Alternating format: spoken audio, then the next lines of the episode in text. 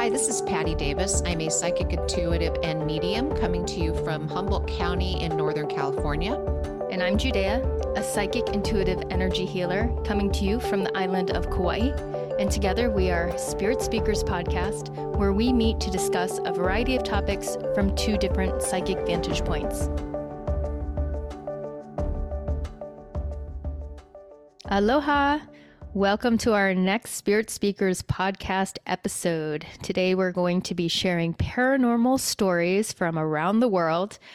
We've asked our listeners to chime in and tell us some of the tales of their amazing experiences, and we have rifled through them and picked some of our favorites, and we're going to share them with you today in honor of this time of Halloween in Samhain and we're really excited to get into that. Patty and I are going to do some commenting and share one of our own paranormal stories. But before we get into that, I would just like to speak to the most amazing experience we just had at our second retreat that Patty and I have done together. So, Patty, hi, Patty. Hey, Jude. Yes, the retreat was so magical. I'm still feeling high from this. And, you know, putting on a retreat is a lot of work, but it was the most magical group of people that came together. Everybody just formed like this big family energy, and everybody was supportive and welcoming. And, you know, there were so many amazing stories. I spoke to one woman that lives in a small town in the Midwest, and she was saying that she has a hard time finding a spiritual community that she feels that she doesn't really have anyone to talk to but she had her arm over another woman's shoulders. And she said and i just met this woman and we discovered that we live less than two miles away from one another. And so there were all these teary, beautiful moments. And we sat and ate together and shared stories and experiences and got to know one another. And, you know, I think there were really deep friendships made at this retreat. In addition to the time that we spent together, there were people exchanging emails and phone numbers before they left. And there was a lot of hugging and tears. And it was just um, beautiful and magical. And could, you know, I don't think it could have been any better. Yeah, I have to agree. I thought it was a phenomenal experience. And having done a lot of different retreats as a participant and facilitator with different groups, I was sort of astounded at how quickly everybody integrated together with the group, realizing that this podcast was the common thread that everybody had. A lot of times when you go to retreats, like everybody's coming from all these different corners and you're trying to like kind of feel everybody out and like, are we alike? Do we have similar interests? Are we going to be friends? And it was like instantaneously, I just heard all these conversations unfolding about the podcast and different episodes. And there were multiple times where I just assumed that the people I was speaking to came together, that they traveled to the retreat together. They're like, no, we just met. like, because yeah, you seem exactly. like old friends. yeah, it was incredible. And uh, it really opened our eyes, first of all, to just the type there's definitely a certain type of person that really listens to this podcast. And it just felt like everybody would have been a friend. Do you know what I'm saying? Like somebody we would have probably hung out with or talked story with, or that you could see that everybody in that group would have been friends with each other anyways, had they not met there it really opened our eyes to the potential of future retreats. So we're really looking forward to really expanding and making a, another beautiful setting in the future. So we're definitely going to be doing it again. So keep your eyes and ears peeled for that. Yes. And thank you so much for everyone that attended. It was just medicine, you know, and I think it helped us realize how important a spiritual community is to have people to share stories and experiences and that support and how it's really necessary right now. Absolutely. Okay, let's get into the paranormal stories. So, first of all, big thank yous to everybody who took the time to record. We got a lot of submissions. Unfortunately, we couldn't fit everybody. So, uh, we picked some of our favorites and we are going to play the story. And then Patty and I are going to chime in afterwards. And just, you know, if we have anything to comment on, we'll give it there. Before we jump in, I just want to say some of these people are amazing storytellers my gosh, I was listening going, wow, this is like I was so sucked in. You guys are amazing out there. Okay, let's start with the first story. Hi, Patty and Jude. This is Kayleen from Atlanta, and this is my ghost story. So, this is a story about my brother and his powers in the other world. Um, my brother Jeff and I were the two youngest of seven, and we were incredibly close throughout the course of our lives. Uh, my brother was a special, special human. He was he was truly different than anybody I've ever met. He was a glorious beam of light, and anybody that saw him knew it. But in 2019, he was diagnosed with late stage cancer. And throughout the course of his cancer treatment and him trying to fight it, I would have conversations with him about his thoughts on spirituality and and did he believe that, that life continues on after this three dimensional world? He did not. Um, he didn't believe in it. Um, he knew I did. And I would often think, wow, um, you're in for a big surprise. And uh, knowing who you are in this world, I think you're going to be something special in that world. Um, but unfortunately, in 2020, in the height of the pandemic, he passed away from his cancer. Um, he passed away at home in his living room in my arms, and it was a beautiful passing. But because um, I was the only family member in Atlanta with him, I was left to take care of his estate and his possessions. So I was spending a lot of time at his home. And I noticed that he had these big machines in the corner of his living rooms, and they were professional grade laser machines because he truly loved laser lights and color and anything to do with color. I mean, his nickname was Bubbles because he loved bubbles. But um, I couldn't figure out how to turn on these machines. And finally, after a number of days of trying to figure it out, I was there and I realized he had other lights that were connected to his Echo device. Just by giving a command, they would turn on and off. So I gave the command to turn on the lasers, and they all lit up one by one by one. And there's five or six of these machines, each in various corners of his living room. And all of a sudden, his living room turned into this disco. It was unbelievable. He even had an antique disco ball in his living room. It was a sight to be seen, and it was truly my brother at his finest. And the fact that he had it connected to an Echo device was even more my brother. But um, it was the one moment I actually felt some joy after dealing with his loss and, and all that we had gone through but I continued to be over there day after day after day. And randomly, when I was over there, I would just turn on the laser machines just by giving the command because I wanted to feel a little joy and feel a little connected to my brother. So one weekend, I decided to spend the whole weekend there. So I was there at night and I was like, oh, I really want to see what these lasers look like in the pitch black. Now, my brother's home was a condominium that he bought that was the basement of a hundred year old building. So you can imagine in the basement, the walls are all granite and brick. So it is pitch black in there. And it's a little creepy because it's a hundred year old building. But it, regardless, I turned off all the lights and then I turned on all the laser machines by giving the command, and they all fired up one by one. And the scene was indescribable. It was so beautiful. There was so much happening in the living room. There was laser beams bouncing off of everything possible all throughout his living room and his foyer and his kitchen. It was truly spectacular. And all of a sudden I got this overwhelming feeling of anxiety and I thought, oh goodness, I would freak out if I was stuck here in this dark with all these machines going and I couldn't get them off. Because I'm pretty sensitive and I have sensory overload. So that's normal for me to feel. Had that thought, it came and went, and I enjoyed the laser machines for a little while longer. And then I decided to turn them off. And I gave the command for them to go off. And they didn't go off. And I gave the command five or six more times and it still didn't go off. And I got a little panicked and I walked up to the Echo device that was right at the doorway of his kitchen. And I'm speaking directly into it. I'm like, Are you hearing me? And I'm giving the command. So I tested it to see if it would turn on other lights that it had connections to. The other regular lights, sure, they came on and they went off just by command. No problems there. But I gave one last command for the lasers to go off, and they didn't go off. So I'm standing there looking out into his long living room with all these lasers bouncing off everywhere, and I'm kind of freaking out now because they're not going off. Something weird is going on. So I say out loud, I'm like, Jeff, okay, if this is you, this isn't funny anymore. And all of a sudden, the lasers that are bouncing off of the wall that I am looking directly at turn into a giant red heart. And they're just bouncing this red heart. It's growing bigger and smaller and bigger and smaller. And I'm literally standing there speechless with my jaw dropped going, is this really happening right now?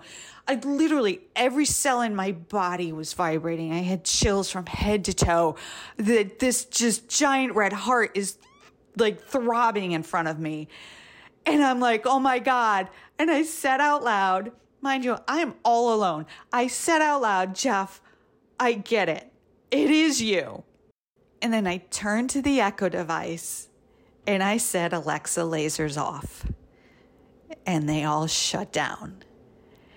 And I stood there in pure and utter shock, amazement, and love to think I just had this unbelievable experience. And I know without a shadow of a doubt that that was my brother saying, Kayleen, you were right. I am still here on the other side and I have power. And please don't stop sharing my light. So I hope you enjoyed this story. That's my ghost story. I love you, Patty and Jude. Thank you for what you do. So I was on the edge of my seat for this entire thing. This is so amazing. And what an amazing validation here. And, you know, the pulsating red heart, like my heart was pulsating along with the story as I was listening to it. It was it was really magical and especially the fact that he didn't really believe in the afterlife and then he came through to validate all of that for her. It was yeah, really touching. This was a super magical story and it brought on a lot of visuals because you could just imagine these laser lights like illuminating the whole room and the pulsating heart. And I could just imagine her alone in there, just sort of overwhelmed with emotion in that moment. And, uh, you know, so often people are so ready and willing to explain away these sort of serendipitous, I was thinking this and saw that. No, it's all connected, it's all threaded. It's a big, beautiful, sacred geometry of connections happening between us and spirit and all things in existence. And I just absolutely adored this story. So thank you so much for sharing that. Yes, it was so beautiful. And this was a pretty grand gesture on her brother's part. And sometimes messages that come through are not that potent and not that huge. And so it's easy for us to just say, oh, it's just coincidental or it's my imagination or I'm exaggerating these things. But if something happens and it reminds you of a loved one, that's all you need. You know, that tells you right there that that's a message. It's not like every butterfly we see reminds us of somebody that's passed. But if we see one and we get a big hit of our grandmother, trust that. I have at my mom's house in the bedroom that my grandmother, who was my person, where she stayed and slept before she passed, there's a light next to the bed and the light comes on and off by itself all the time. And when I stay there, it never turns on in the middle of the night and disturbs my sleep, but I'll just be settling in, I'll turn it off and it turns on. You know, and a few times I haven't been able to turn it off.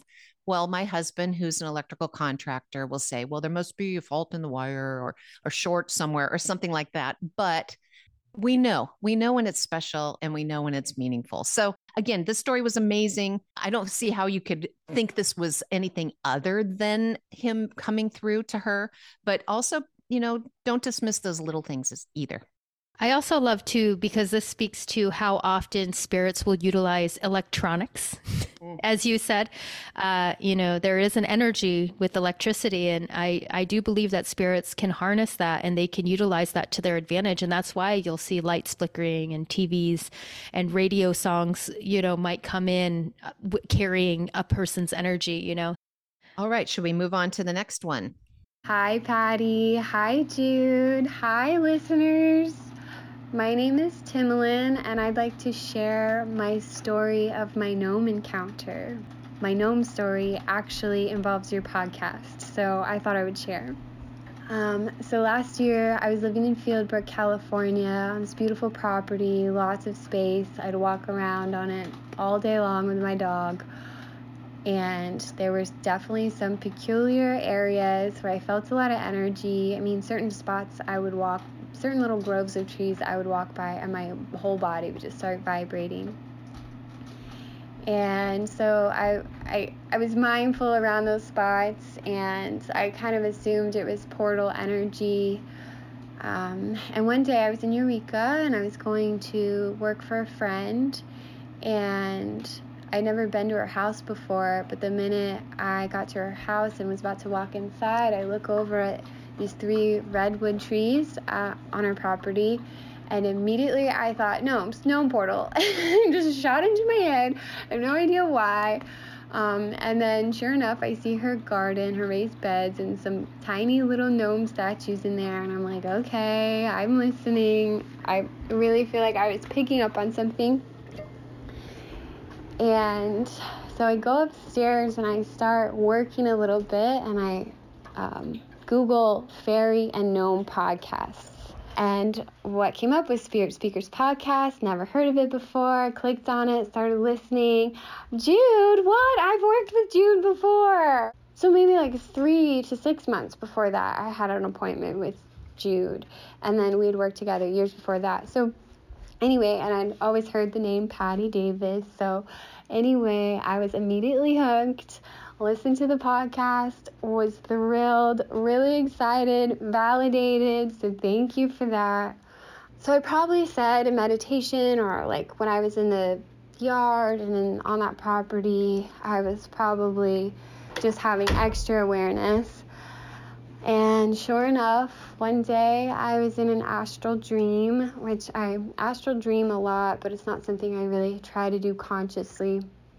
Um, it just happens but I remember it whenever something alarming triggers that memory, if that makes sense. So, anyway, I was. I was just standing in my room. I don't know what I was doing. And I see my body there sleeping on my bed.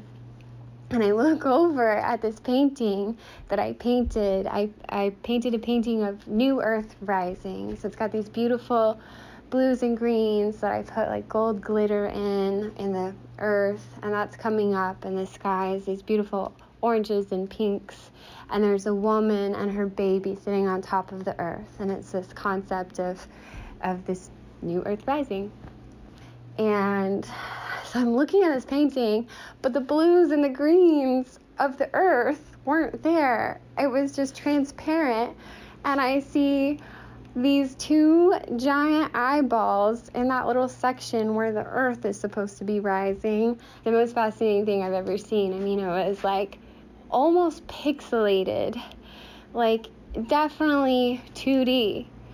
Um, and I don't know really how I know that, but it's just wild. So it's looking at me and it's looking back and forth in my room. Its eyeballs are just going back and forth.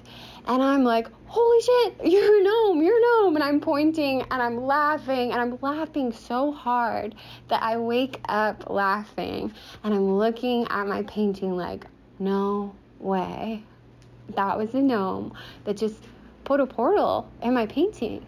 So that's all I could think about for a long time. Um, I wasn't going to bring it up. I had an appointment with a psychic. I wasn't going to bring it up. And she actually, the first thing she brought up was my dream space. So I was like, okay, I have to tell her this story.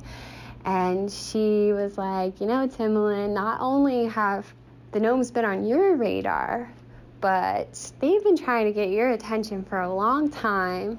And it has something to do with my spiritual lineage in that realm in the gnome fae world.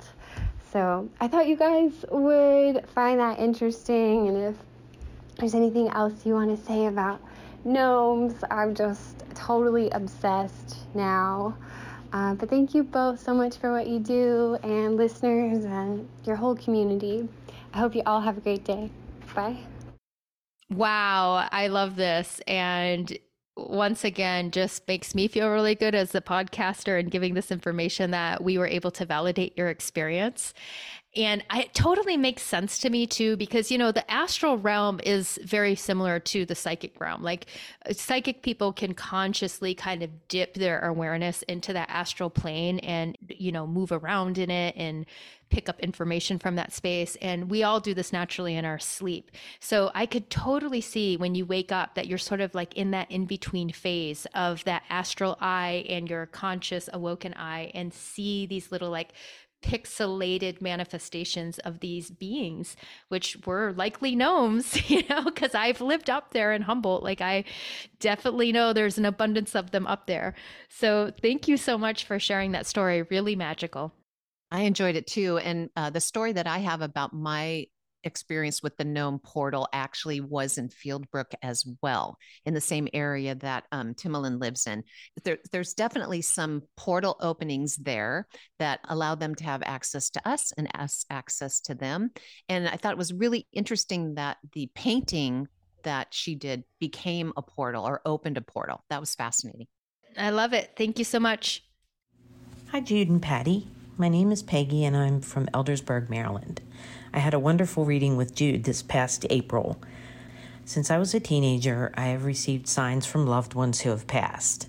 I had a beautiful dream where my grandmother visited me, and I'm sure I astral traveled, not even knowing what that was at the time. In 1998, my grandfather died at age 98.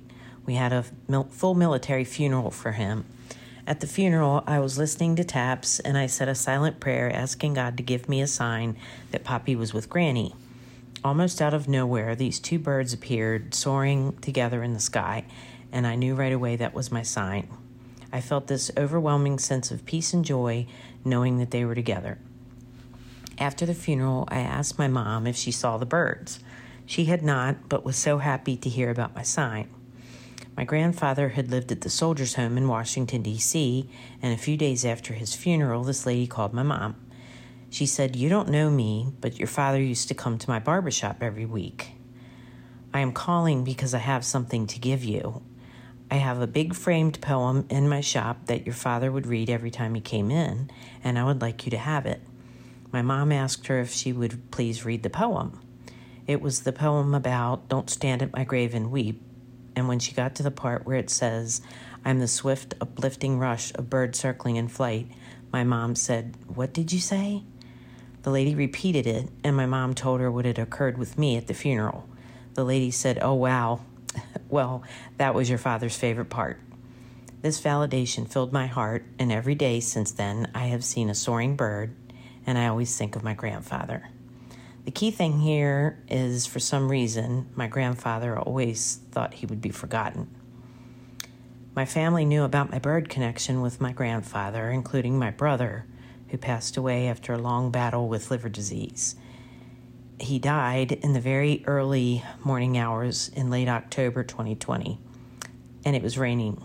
The evening after he passed, our family priest reached out to me asking for stories for my brother's eulogy. I felt like I just needed to get out of the house and be alone to think for a while, so I left to go pick up some, dip, some dinner for my family. When I got in the car, I put on a Led Zeppelin playlist because my brother loved Led Zeppelin and I wanted to feel close to him. I didn't want to listen to anything sad like Stairway to Heaven, so I chose something with a more upbeat kind of vibe. It was Ramble On. The lyrics started Leaves are falling all around. It's time I was on my way.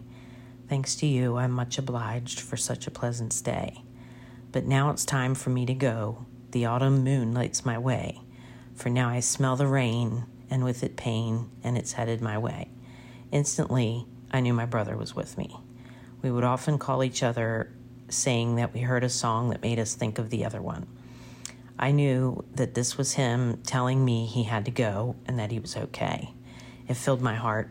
When I got home, I told our priest what had happened, and the really cool thing is he used this story in my brother's eulogy which is pretty amazing because who would have thought a Catholic priest would recite lyrics to a Led Zeppelin song in church?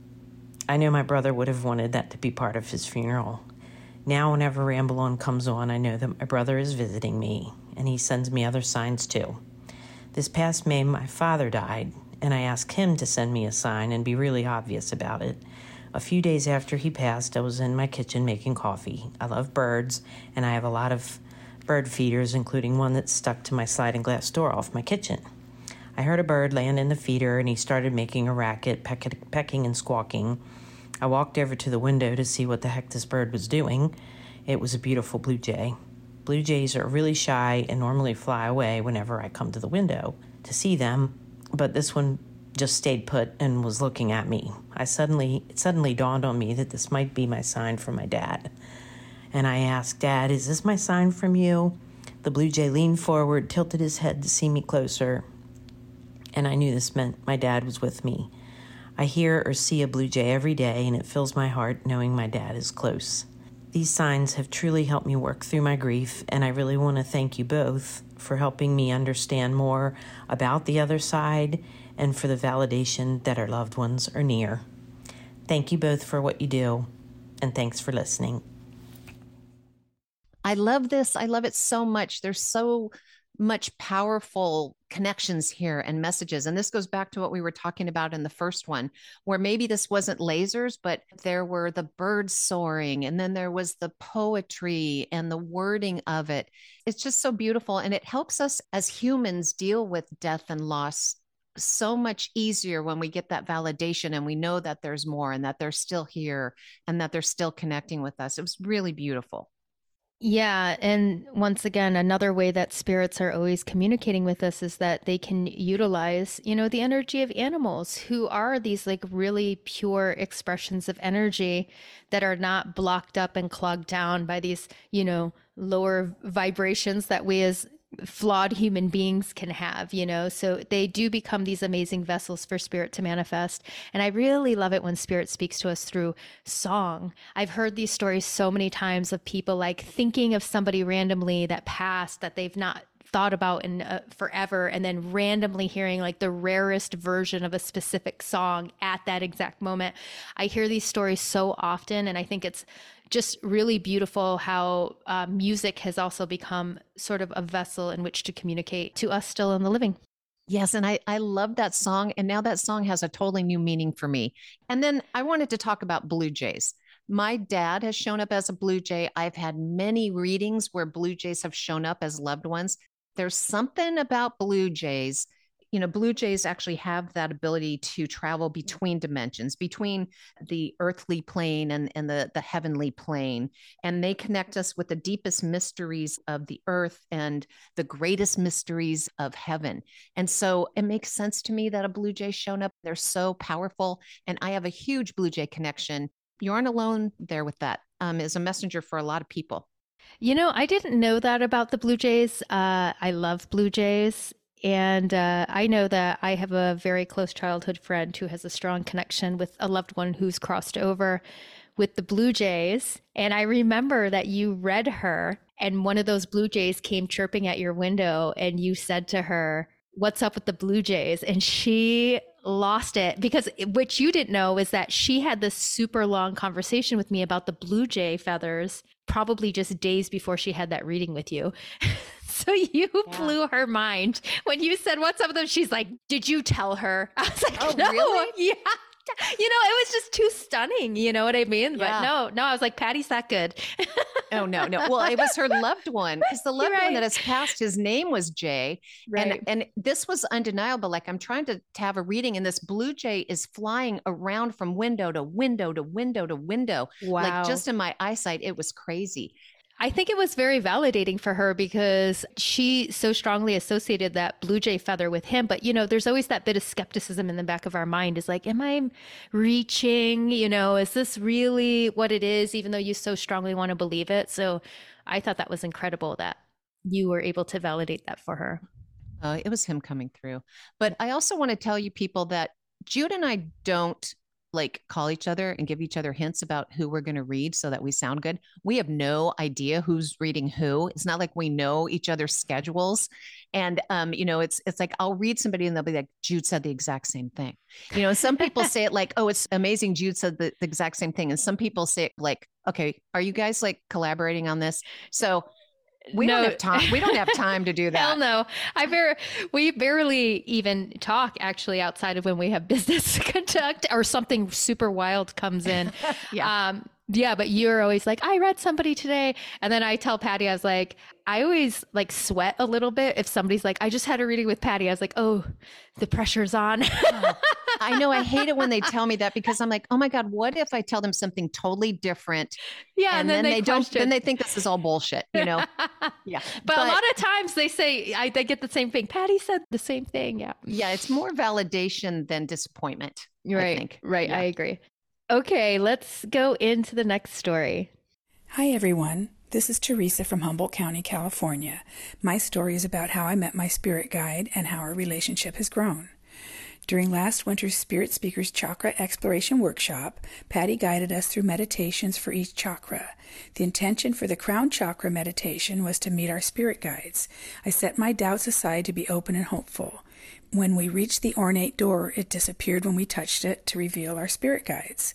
I was surprised to see a very tall old man standing there. He had a long white beard and hair and loving deep blue eyes. We hugged, then walked down the chakra colored stairs holding hands. I wondered if I had imagined a stereotypical guide in white robes. Later, I did the meditation on my own. There he awaited me again. The second time, I asked him his name, but he didn't reply. I then meditated on how to ask him and was told, What shall I call you? This time he answered, Called me Absalom. I was gobsmacked and quickly wrote it down as it was a rather unfamiliar name to me. In Hebrew, it means Father of Peace, which astonished me as well. In the Bible, Absalom was the son of King David, who was murdered by his brother. At this point, I truly believed he was my spirit guide. Then, during a remote reading with Judea, I told her my intention was to connect with Absalom.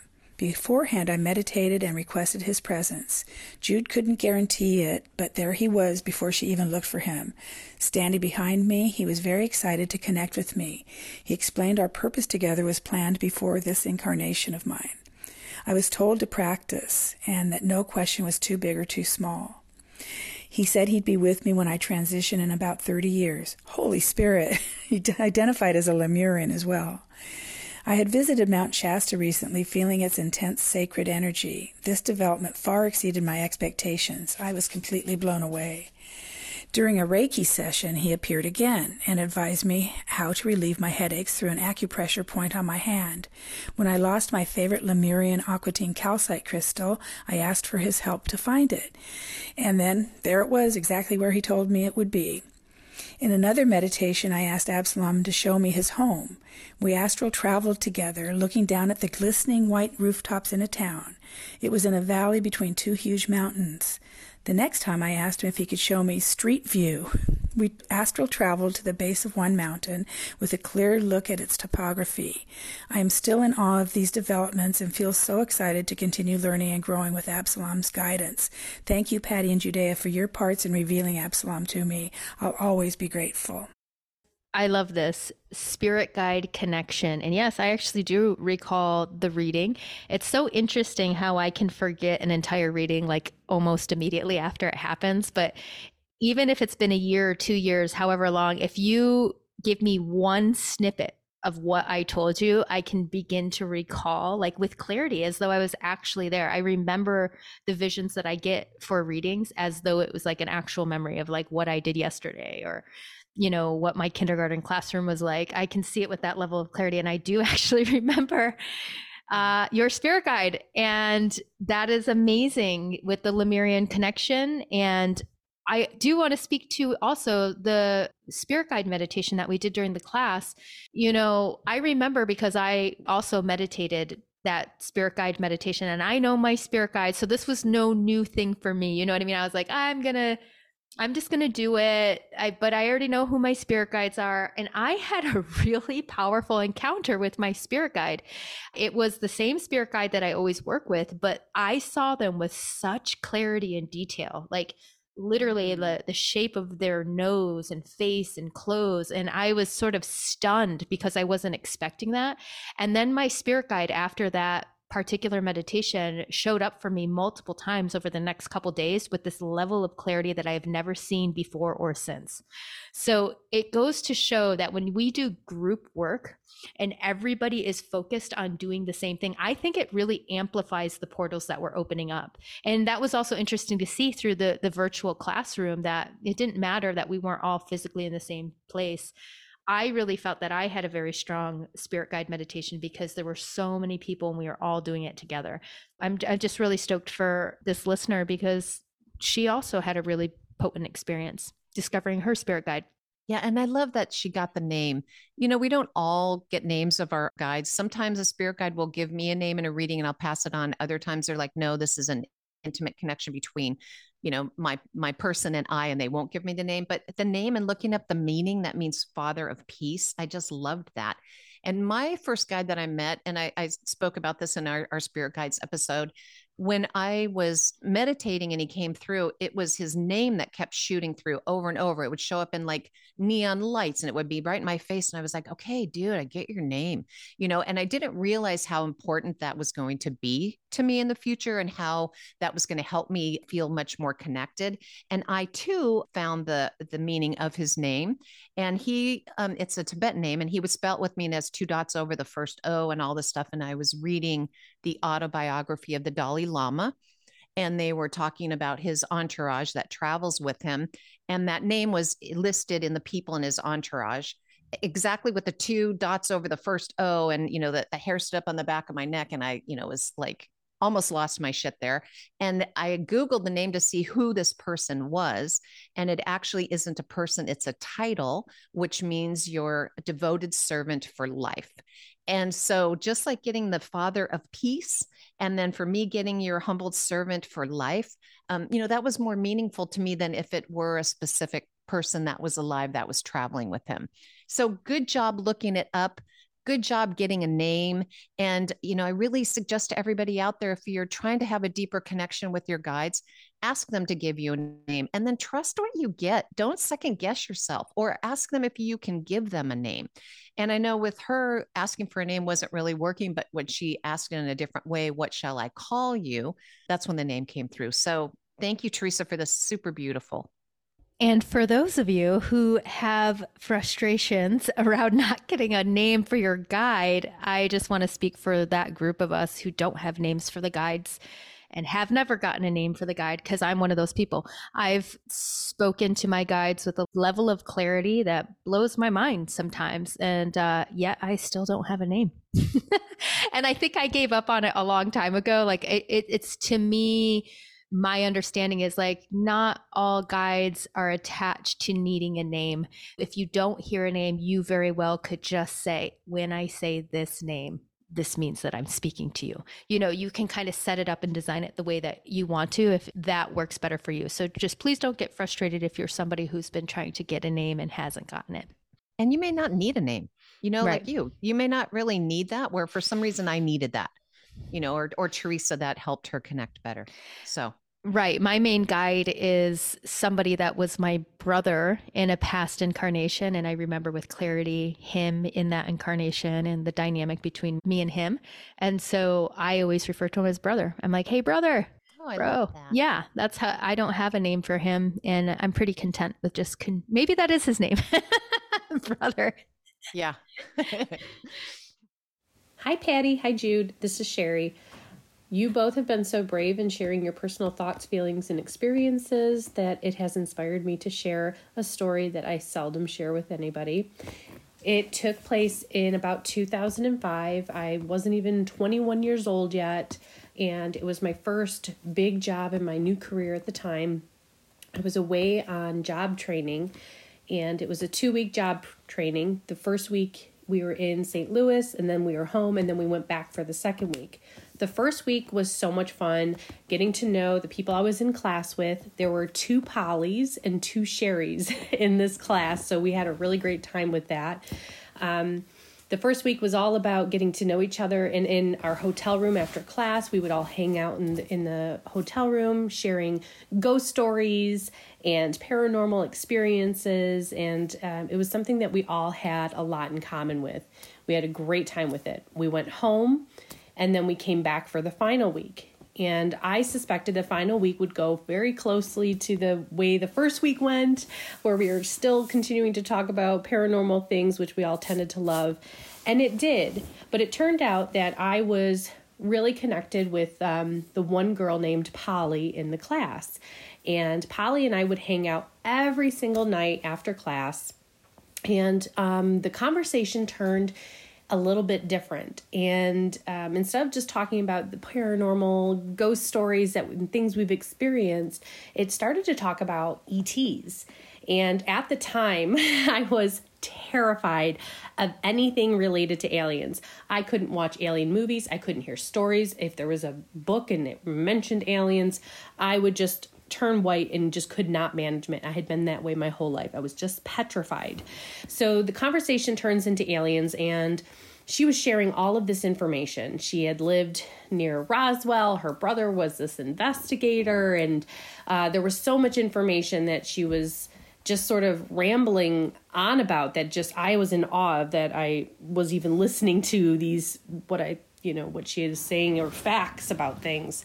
Uh, it was my first real introduction into anything ET related, and I I was of course really nervous. And she said, "Don't worry, you know, ETs are everywhere, and they look like people." And you're you walk by them all the time and you wouldn't even know that they're there and i i really was nervous i'm like okay I'm, I'm really nervous about that idea and she's like don't worry about it um, we are all just energy and uh, some energy is just different. And she began to show me in her hand how you can make energy appear out of your hand. And she began to move her hands together, and in her hands, it looked like they were glowing. And I still to this day question what I was seeing, but yep, before my eyes, her hands were glowing, and she was showing me how we can expand energy within our hands and just if we just put our minds to it. And we all have this ability. And she was so matter of fact about it. And in fact, I think about that of how casual she was when she was talking and explaining about this energy that you can create within your own palms. And so the next night we're hanging out and I'm already like what am I going to hear Polly say today? What is going to happen? And um, so we're hanging out, and again we start talking about ETs, and I'm like, I don't know if I if I can you know, go down this road and talk more about ETs. It really does scare me. And she goes, Don't worry. ETs are okay. There's nothing to be afraid of. There's things you need to be aware of. And um, again, you know, aliens are everywhere. We're all alien. And I'm like, okay, um, okay. And she starts laughing and and her laughter was so contagious. So I start laughing and it's a nervous laugh, of course. And she's like, see, aliens are everywhere. It's not a big deal. I'm an alien. And I and I remember the, still laughing as the words I'm an alien run in my head of things that I've never thought I would hear. Um, and right before my eyes, she says, I'm an alien. and she starts to change. Her whole body changed. Everything in the room changed. It was almost as though the light from the room was sucked out of the room and put into her and it wasn't until years later that I actually began um, understanding uh, different dimensions and that that we were no longer in the hotel room. What I was actually witnessing happen was that we left this hotel room, the two of us, and we were in some other space. We were in like this dark room, and I couldn't see anything beyond her and I, and she was glowing, and her body started changing. Her skin changed, her eyes, her hair. I mean, everything about her physical human body was changing. And then the brighter she got, the darker the space around us got. And I started feeling super weird and I panicked. I, and all of a sudden, my mind just caught up to me with what I was seeing was not a normal thing for me to be seeing and I said, Stop, I'm scared. It's too much. I'm not ready. I'm not ready. Like, recognizing that that's even a weird thing to say, but I'm not ready. I'm not ready. And as soon as I said it, everything in the room stopped. She stopped changing. The room went back to normal. The light in the lamp in the hotel room was back to normal. And she said, That's okay. You're not ready yet. You will be someday. It's okay. Don't worry.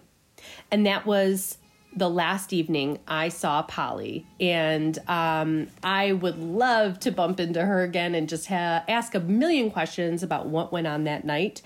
But um, this is the story I clearly have never shared with anybody. Uh, my evening with an alien, and um, who I thought was Polly from Wichita, Kansas, but she um, clearly was not human. So Thank you, Polly, for sharing who you are with me and opening my eyes to um, a world that I needed to get to know. And um, thanks for letting me share this story with you all. Have a great day. The whole time I was listening to this, I was like, oh my God, Polly's an alien. Polly's an alien. It was like I was yelling at her, Polly's an alien. I was totally getting that hit before she even was saying it. And it was so interesting. And I'm sure you have a lot to say about this, Jude, because of being an, an alien, but I loved this story. And I love that, you know, when she's talking to her and she says, Well, I'm an alien, it's kind of like I knew what was going to happen before it was happening. And I was totally like jumping up and down in my kitchen. And um, it was super fun. I was at the edge of my seat. I was like, "What?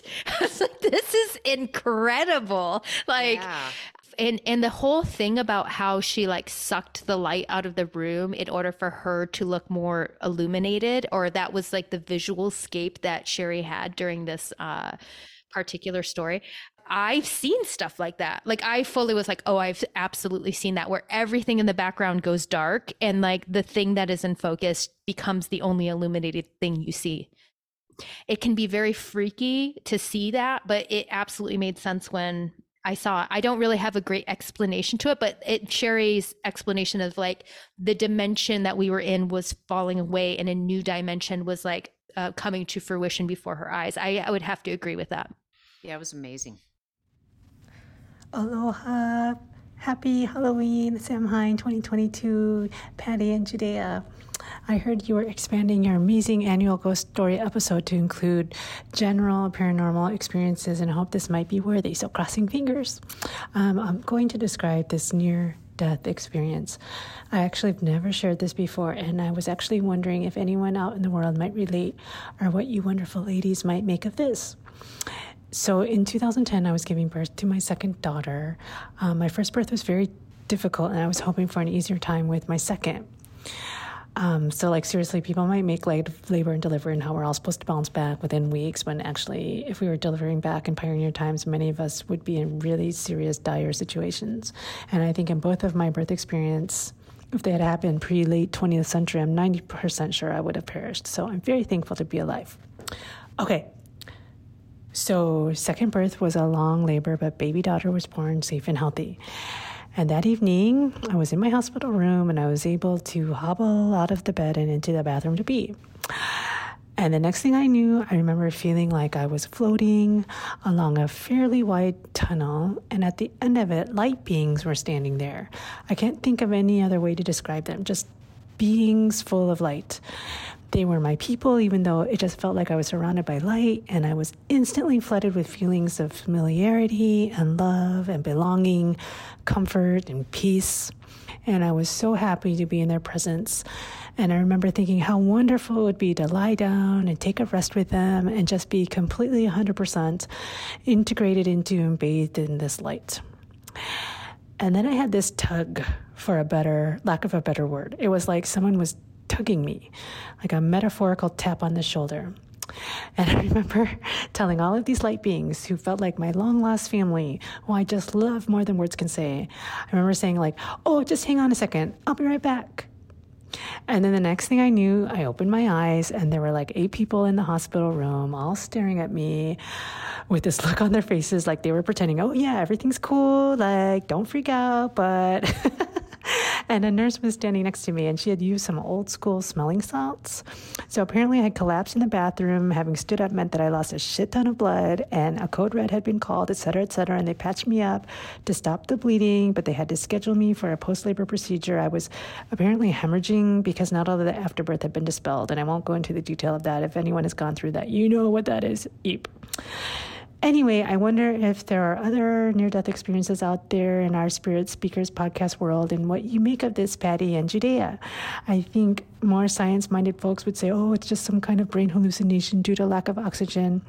But I remember this experience as clear as day, and my hope and takeaway was that we do not have to be afraid to die because when we do, one day we'll be reunited with this incredible, never ending amount of love and comfort and peace and reunion. Okay, thank you. Okay, aloha. Bye. Oh, this is Jenny from Hawaii. Okay, bye. Wow, I was really hoping we were going to get a near death experience story. and uh, we got a good one. And this is amazing. And it's really in alignment with so many testimonials from across or countless testimonials of coming into that place of light and peace and feeling your loved ones around and wanting to just surrender to that. And then even i know exactly what you're feeling like that tug like that sense of tugging that pulled you back when you came to and everybody was giving you medical attention. And absolutely i think that was a total tried and true real experience. And isn't it interesting that you can find so much peace from that that like death is not a scary thing. You know so many of us go through life fearing death and it's actually a beautiful liberation. And pretty much everybody across the board who's ever had a near death experience comes out of it saying like i don't fear death anymore yeah, it was beautiful. I, in college, I took a class on, it was actually called On Death and Dying, and it was just about this. It was uh, Elizabeth Kubler Ross and her work on researching people that had had near death experiences and how similar a lot of their experiences were. So this was fascinating and, and so beautiful. Hello, my name is Jennifer, and this is my paranormal story. About three months ago, I decided to take a trip to the UK and Ireland. And Ireland specifically, I've always wanted to go there. It's just been my dream ever since I was like seven years old. Basically, I would tell everyone that I wanted to go to Ireland just for no reason, really. when I finally made it there, I was like so happy. I felt like I belonged there. Like I just felt like I was coming home or something like that. So I, I was having a pretty good time. So the first three nights or so, I stayed at this hostel, and I'll just say, first of all, that I have like psychic abilities, but it's mostly clairaudient. That's the most clear for me.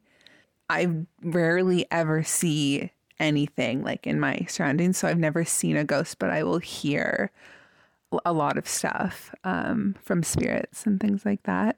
So I was staying in this hostel, and for the first three nights I was there, I would hear the same sentence kind of every night. And the sentence was um, Simon needs to be punished. So Simon needs to be punished. And I was like, okay, that's all right. Like I, I don't know who Simon is. I, I don't know what that means. And sometimes I'll hear names or just different like different spirits will come to me and they'll just they'll just say a name and then I won't hear it ever again like and they just kind of leave me alone. Um but this like was a consistent thing. So I kept hearing it for about 3 nights. Um and then on the fourth day I was there, I went to this ghost tour. So it was like a haunted tour of Ireland. Uh, there was one area that the tour guide took us to, and it was an alleyway in Dublin. This is all in Dublin, by the way. Um, and he said that it's haunted by this lady, and her name is Darkey Kelly, and she's this kind of well known um, figure in Ireland. She like owned a brothel and she was considered like a woman of the night and kind of well known in like the street scene, I guess, at the time. And this was a long time ago, like over a hundred years ago, I'm pretty sure. And he said that there was this whole scandal with her where apparently she got pregnant with the sheriff of Dublin, so like the head of police um, he got her pregnant and he actually organized to get her basically executed because he didn't want first of all, anyone to know that she was carrying his baby, and he just probably didn't want anything to do with it. Um, and she was considered like a poor, kind of not poor, but like a lowly woman, like not acceptable. So he had her hung and burned, which is horrible, but that's the story. And he said that the name of the police officer, the sheriff, was Simon Luttrell or something like that. Uh, yeah, I think it was Simon Luttrell. So when he said that, I was like, did you say Simon? Because I've been hearing that name for like the past three days and that he should be punished. So that night, I was just like, getting, like, I just like got into bed, like about to fall asleep. And I just kind of felt her. Like, it's, it's almost like she knows I know about her now. And now it's like she's got a lot to say. Um, and her like energy came at me with like a bunch of sentences and like I heard or I heard her and I also felt her like I felt like this kind of anxiety and like this anger kind of and I just kind of told her um what happened to you wasn't fair and we we all know it any woman who hears that story today like we are all on your side and the Simons of the world are going to get what they deserve very soon. Like, don't worry about it. Um, and I just kind of kept telling her that, and hopefully she got the message. That was one of the um, biggest kind of paranormal things that happened to me while I was there. But the whole time I was in Ireland, I was just like ghosts everywhere. Like, they were just talking to me wherever I go. Maybe it's because I felt like I have like a connection with Ireland. Maybe I have lived there in a past life and maybe these people actually know me. I don't know. It it was interesting. But yeah, that's that's my main story. Thank you for listening and I absolutely love this podcast and like looking forward to many more episodes. So thank you. Simon needs to be punished. That just sounds like the title to a horror story to me, like a horror movie. It's it's so interesting. And I love this because I went to Ireland a few years ago and I was in Dublin and when Jennifer was talking about the hostel, I could totally picture the hostel in Dublin and I'm like, I wonder if that's the one she was at. And then hearing the story was fascinating because Dublin is full of ghosts. It's such an interesting place to be and to experience. So, first of all, to be able to pick up on that like jennifer's a ghost hunter you know i mean it's amazing that she has the ability to be open to that and pick up on that and to get that validation i love this story i just had goosebumps the whole time yeah. And I think there's something to be said for moving out of your comfort zone and moving out of uh, familiar territory and being plopped into something different. I think our, our senses and our awareness are super heightened in situations like that because you know, we don't know what's there. We don't know where we're at, who's around. So we almost have like our antenna perked a little bit more. And I think it's a lot easier to pick up information in different places. So, you know, take that mm-hmm. with you. Like, if you're somebody who's always in the same sort of program of life doing the same thing and you're working on psychic development, I urge you to like kind of take yourself out of your familiar territory and go somewhere totally new with a totally fresh energy and see what you pick up. Hello, ladies. My name is Mary Wallen. I've had the pleasure of meeting both of you via Zoom and I've had readings. Each of you have discussed and unknowingly come to the same conclusion about the two moments from my childhood I'd like to share. These two moments are unusual and significant to me, but maybe significant for all of us in some way. When I was around eight years old, I was sitting with my mom at a picnic table in our yard. Somehow the conversation turned to my birth story. I knew it well. My mom found out she was pregnant. My parents canceled vacation plans and instead of going on vacation, built our garage. You're welcome, Dad. But this time, Mom added my conception to the talk. She started the story by telling me that she had been visited by aliens. Mom was aware when they were around. Many times, as she was up late watching television, that's when they were there. One night, Mom said she and Dad were in bed and had just made love. Dad was asleep next to her, but she had not yet fallen asleep herself. Something made her look at the foot of the bed, where she saw two beings. Mom could not move and was unable to wake up Dad, who remained asleep. She said she felt a warmth in her womb, and she indicated this area with her hands to show me. Eventually, they were gone, and she could move again. There may have been more details that she left out, or she did not recall, but this is all that she said. It was weeks later that she was not feeling well, went to the doctor, and found out she was expecting. Mom said when she found out she was pregnant, she knew that this night was when she conceived me. When I was around 10, one summer afternoon, I was home alone. My parents were down the street. I was bored, so I went to my bedroom and sat on my bed. As I sat there, I noticed the sun beaming through my window and how it landed on my hand. I turned my hand palm up into the sunlight and was fascinated by the details I could see. Somehow, I started to think this thought What is life? What are humans? I kept saying this in my head while staring at my hand. Eventually, I felt myself floating up into this darkness with sparkling lights. And then the answer came. Not in words or a voice, but with knowing, and some of it was visual. The answer, in short, was life is nothing. It is not, in fact, what is real. Though this frightened me at the time, I now understand at a deeper level what I was being told and shown. Life in human life specifically is an experience, it is a gift of learning for our soul's growth. There's so much more I could explain and tell you about what I've learned, about who I am and my connection to these light beings. But for now, I'd like to leave you with this. We are the creators of our life, of this experience. By our thoughts and beliefs, we create the life we live. You can live in a poor, war torn country and have a life of love and joy, or live in a castle and live a life of sadness and tears.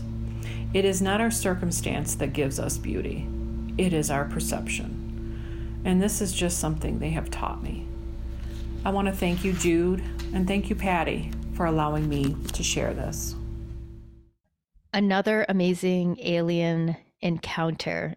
I think I've heard this at least a few times, actually, of people feeling an ET presence during the time of conception or expecting mothers knowing the moment that conception happened, whether that be guided by extraterrestrials or, or not, but that sort of warmth and that spiritual surge that happens in this knowing that you have just created life you know i think that's another amazing sort of phenomenon. And for her to grow up having this sort of mystic wisdom beyond her years. I mean, also validating that, you know, she's a star seed energy. And yeah, I think that's just a really great story. And thank you for sharing. It was beautiful. And I actually, after listening to this, I met a friend for lunch who had an experience of conceiving actually with her she was already pregnant. She was you know like quite a quite a ways along seven or eight months pregnant and aliens showed up and then she felt a warmth in her womb. So they kind of interceded during her her pregnancy. So it was it was fun to kind of share the story with her and get her feedback but i've heard of this happening a lot. And i just love the quote that you know they they told her that we are the creators of this experience that life is not real and that this quote, it is not our circumstance that gives us joy, it is our perception. I love that. I'm going to be posting that and, you know, giving you credit, Mary, because that's so beautiful and so magical. Hello, Patty and Jude. Once again, it's Branson Meadows from West Virginia with another story that hopefully makes it. Um, this story is a little bit uh, darker, maybe cre- I wouldn't say darker, just creepier than the last story that I shared. Um, this one has to do with the house that I grew up in. It was always kind of scary growing up in that house, not because of what I necessarily saw, but I could always feel things as a kid, and I always felt super terrified of the heavy energy that was in that house. And so my story takes place when I was five or six. I was laying in the bed with my grandmother and my baby sister, and um, we all slept together for a while just because, like I said, I was scared of the house and we had one of those huge water beds back from the probably 80s or 90s i don't know it was big wooden and water bed And so I was laying there and I was woken up in the middle of the night while everyone else was still asleep um, by these two voices. And I could tell that it was a male and female voice. I could tell that it was a male and female voice, and it sounded like it was right beside of the bed. That's how loud it was. Now, was, what's weird about it is that yes, it was loud, but it was still distorted. It was almost as if like there was a radio beside the bed with two people talking backwards and forth, but you can't really understand it. Like there was some syllables that you could hear, but it was definitely a conversation between a man and a woman. The conversation wasn't really a happy conversation. You could tell that it was an argument and they were going backwards and forth and it was so loud. And I was I was looking at my grandma, looking at my sister, and I'm like, how the hell are they not awake? How the hell did they not hear this? Then I started looking out the window because we lived right beside the road where people would, you know, normally walk around and um, there was nobody out there. We had street lights. There was no there's no one outside of the driveway. There's no one outside by the road. There was no one up in the house. There was no TVs on because we didn't have TVs in the bedrooms. So it was definitely something paranormal. And so, you know, I talked to my grandma about it, and of course she brushed it off. But when I got older, she shared with me the truth. She was like, you know, and going back, my grandmother was sensitive as well. She didn't share a lot of her experiences because she didn't want to scare me, but she could, she was definitely sensitive and still is. And so she told me that there was a man and a woman who lived there with a daughter, and that the man was either an alcoholic or his wife was an alcoholic. Either way, they there was some alcohol involved. He killed himself one night, and it didn't immediately kill him. He crawled to the master bedroom and that's where he died. And so he, she said that they, she, she had found out that he killed himself because of all the alcoholism and the arguments between him and his wife. It was a miserable, it was a miserable marriage. And I know she's telling the truth because whenever I helped her pull up the carpet one one day, you know, this was wasn't that long ago, there's still blood stains where you can clearly see he shot himself in the head and crawled to the, the master bedroom. The blood stains are all still there. So that's my story. Happy Halloween. I hope it makes it. And I love you guys. So, our friend Branson always has good stories. You know, I just, to be that sensitive as a young person must have really been challenging, magical, and it's such an amazing gift, but that must have been a challenge. So I fully understand and sympathize with you as a young man and having to sleep with your grandmother and your sister to feel comfortable. And then hearing the voices and then the blood under the carpeting. Oh my gosh, it was amazing. I hear voices a lot, and I will be sitting in the living room with my husband, and I'll be like, Is someone in my backyard? And I'll look out windows, and he doesn't hear it. And then I have, you know, become accustomed to knowing when it is ghosts, and I'll send them away or tell them, you know, to beat it. Yeah, I, I totally sympathized with you. It was an amazing story, but then again, like that's a lot for a young person to handle. But I'm also stoked for him that he got validation later so he could attune more to the fact that he actually has gifts rather than just thinking he was going crazy. As gruesome and as dark of a story as that was, I really love that it came full circle one day for you. And I have also had that ability when I was younger to hear uh, clairaudiently. And I used to hear this chatter all the time. It would drive me nuts sometimes. I remember not understanding what I was listening to because just as you described it, it wasn't like you could ever make out exactly what it was, but it was clearly like a pile of voices or multiple people conversing. Yeah. And I remember this started for me maybe in later elementary school going into middle school and this had gone on for years. And then one day my brother who shared a wall, our bedroom shared a wall, he was like very distraught and he was like i hear these voices and it sounds like they're behind the wall. And i like looked at him like oh my god i hear the same thing. At the time we didn't have enough sense to see it as paranormal like we thought something was wrong with us or somebody living in the wall. Well, I, you know, it's so funny to see where I'm at now because even then I didn't think, oh, they're ghosts or disembodied or residual. I had no frame of reference as to what it was. I thought that there was something wrong with my brain or something, you know? And then for my brother to like many months after the fact that I was experiencing it, saying he was experiencing the same thing was far out. Hey, ladies, my name's Susie Myers, and let me just say, love, love, love the podcast. Um, my story is about a cat I adopted from a coworker um, that she could no longer feed or take care of. And I get it, and it's seriously the most beautiful cat I've ever seen. Silver chinchilla Persian cat. Um, fancy feast model cat, gorgeous. Um, and it was absolutely love at first sight. Uh, he was covered in fleas and needed some serious care, but I was in love. Um, he's so grateful for the home and the love. He would literally jump into our arms. Um, when we would sneeze, he'd meow a little bless you. He came with the, the name Nicholas, but we called him Mr. Pretty because he was just that prettiest cat ever. And everyone loved him. And people would say, There's something about him. He's, he's not like a normal cat.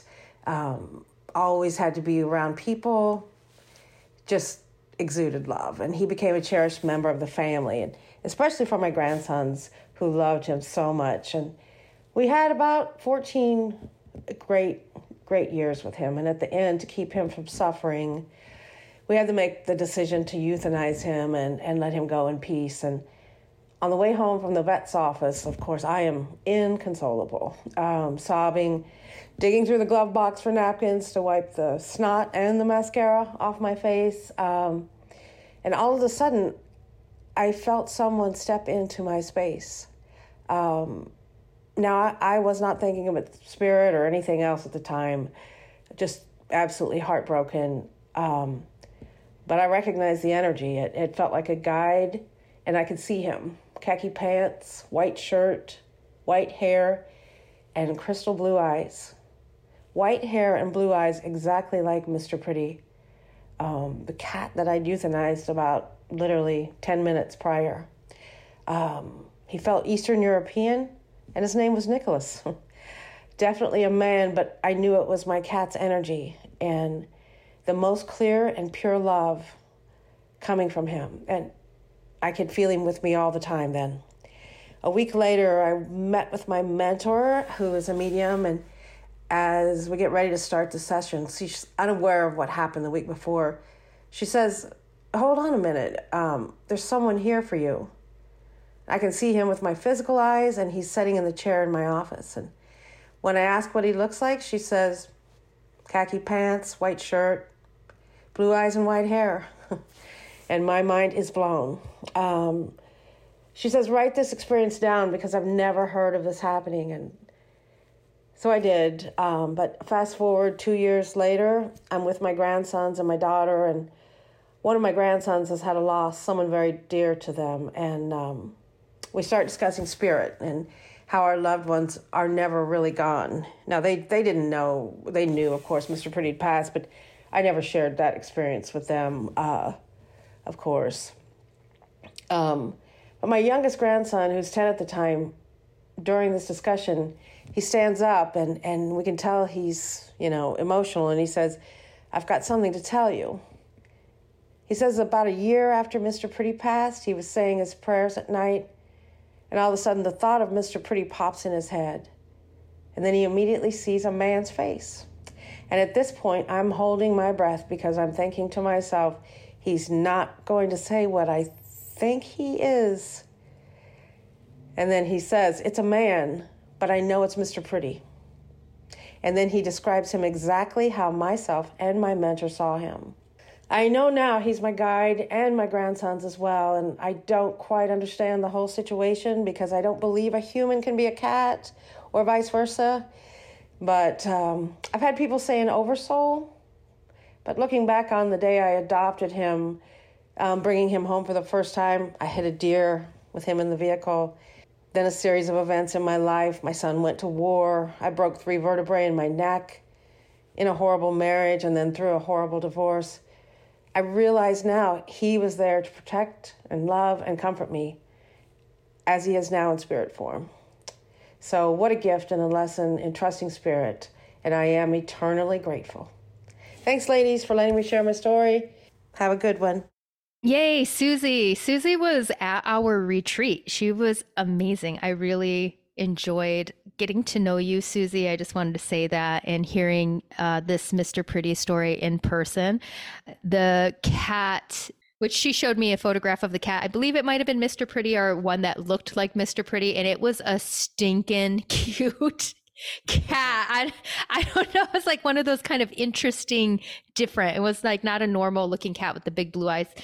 Uh, I absolutely believe our spirit guides or a part of our spirit guides essence can come in uh, as an animal, like a support spirit, as you saw Mr. Pretty being for you during uh, more difficult and challenging chapters of your life. And for that to be validated through another medium and then your grandson is absolutely incredible.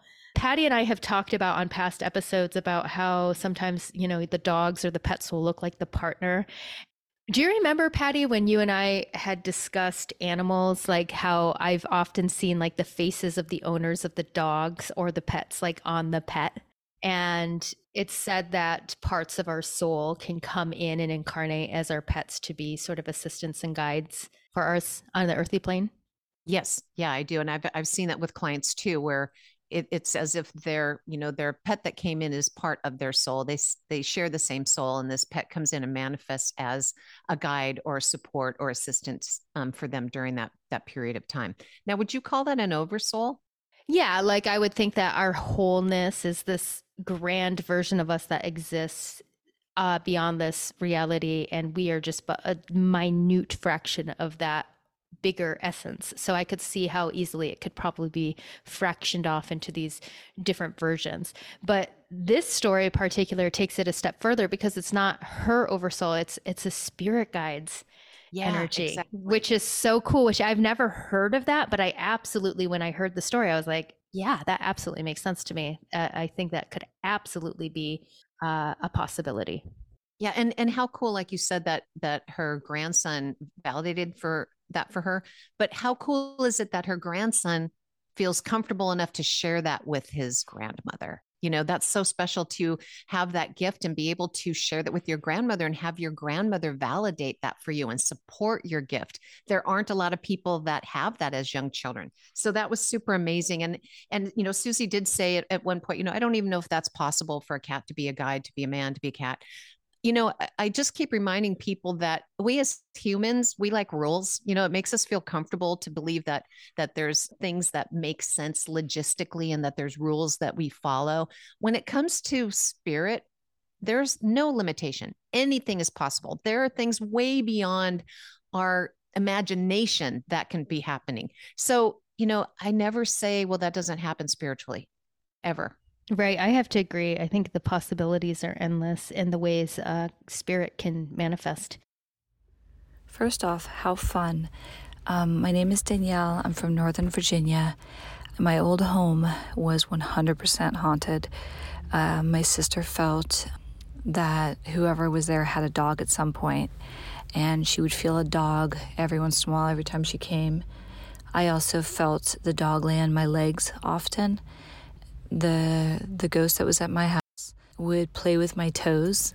Yes, that absolute fear that everyone has of the, your your feet hanging off the bed and someone grabbing it. He would actually do that. He would also touch. There was a lot of um, touching. He would touch my leg, um, and I knew it was separate from the dog. But I actually heard his voice distinctly one night, and it was when my parents' dog, uh, I was taking care of my parents' dog. She was in bed with me. Sometime around, I looked at the clock, it was around three o'clock in the morning.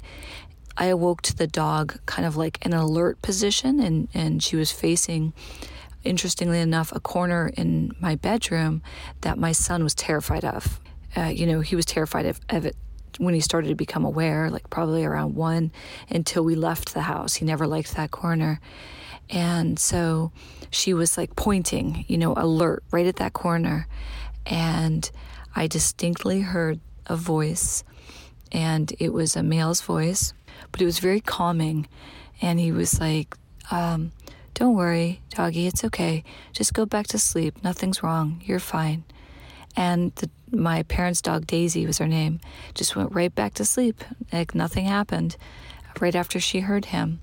And I think because I was so used to the ghost at this point, it it didn't faze me that much. I actually just all I did was got up and I was like, "Okay, I know you're here. I'm just really tired." I went in my bathroom, I turned the light on and I went back to bed. And that was basically it. But what I used to feel is I know it was male. When I would be in the bathtub, I could feel his presence brush in, and it was like a like kind of like smoke in a way, um, but n- not like a visual smoke that I could really see, but more of like I could feel it, more of a presence, and it would wisp in, and he would go hang out in the shower while I was taking a bath. And I know that sounds creepy, but I just got so used to his presence that it didn't really faze me. And so that's my ghost story. I actually almost bought a home that had a ghost in it, and I am very still sad that I didn't get that home because I don't really have a fear. I have an interest. Like, what are you here for? What What do you need? Thank you so much. What a fun idea. Thank you. So, this is a great story that shows an example of how our pets and animals can be sensitive to seeing and experiencing spirit. And uh, once again, also when we're in that in between twilight phase, you know, when we're between that astral realm and somewhere still consciously awake in our physical body, it's a very small window in which we experience that. But that's a lot of the times when a lot of the psychic energy, psychic hits, and information can come in. And my personal paranormal story that I'm going to tell at the end of this podcast is is speaks to that exact situation. Uh, and I think that's also why spirits like to try to communicate through the dream time. It's a easy access point. And uh, I love that you heard this really strong, clairaudient sort of validation to something you were sensing, but you couldn't quite put your finger on, and that your dog was able to respond to that uh, was very cool. Yeah, that was a, great story. And I love that as soon as that man calmly told the dog it was okay, the dog laid down and went back to sleep. And there are a lot of spirits and ghosts that come through during readings for me that will tell the person, hey, you know, I play with your dog all the time. And they'll be like, oh my gosh, we always joke that my dog looks like it's playing with a ghost. And now we know it's my dad or my uncle or something. So um, ghosts communicate with animals um, really clearly, and animals have the ability to pick that up. Hi, my name is Melanie and I'm 18. And this story happened probably when I was around 15 or 16. I had gone to Mexico to visit my family. And one night we had just come back from grocery shopping and all of the lights in the house were off and I was one of the first people to get into the house and I walk into the living room, and mind you, all the lights are turned off, and I see like a figure, and I thought it was my younger cousin. And so I see this figure, and I just start talking to it, like, hey, what are you doing? Like, you know, kind of weird to just be sitting there.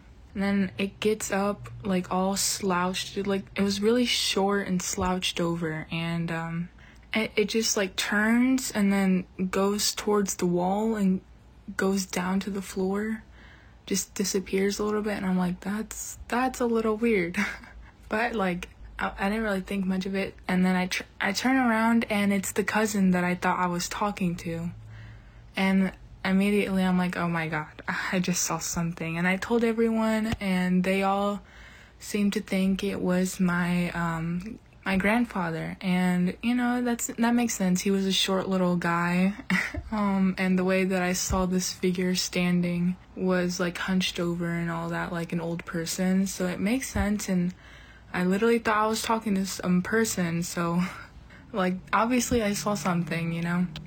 It happened a couple years ago. But yeah thank you for having me if this gets on to the show. Love you guys so much. Bye Okay, this was this was creepy. I mean, I love this story, Melanie, that you know, you came home and you saw this this figure and you thought it was your cousin and then your cousin walks in the door. Um yeah, that gave me gave me total goosebumps.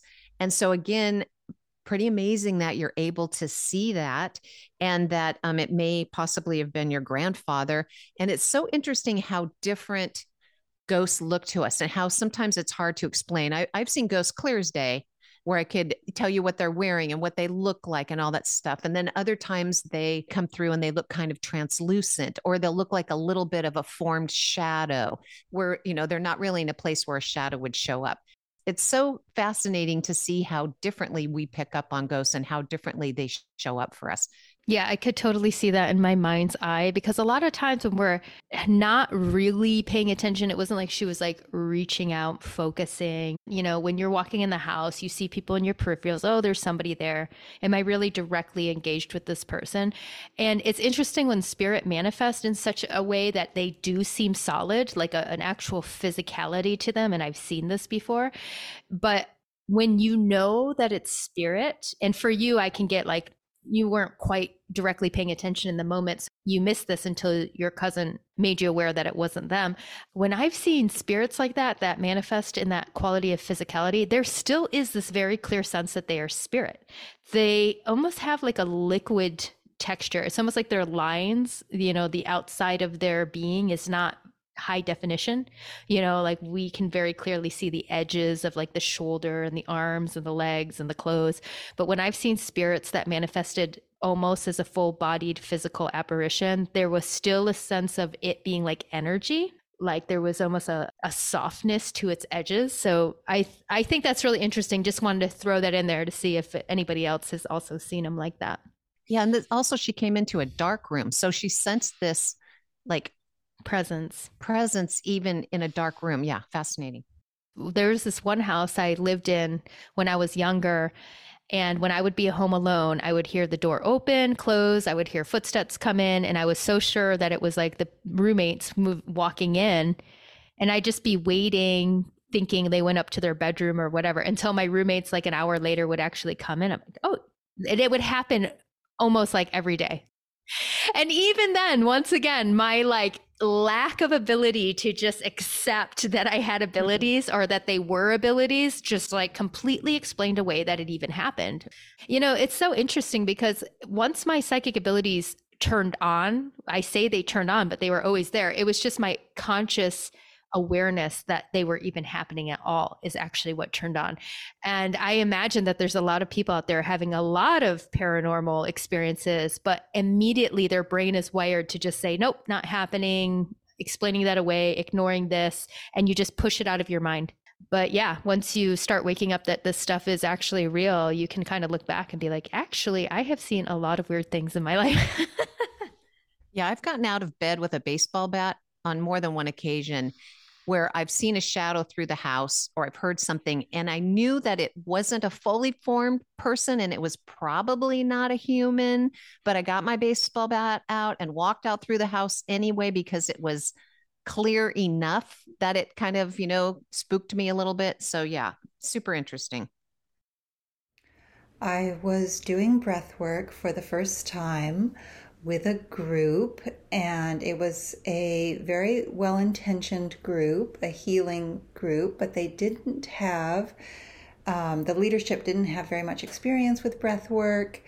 And I, we weren't told anything about what to expect, but they put on a recording and we all just went for it.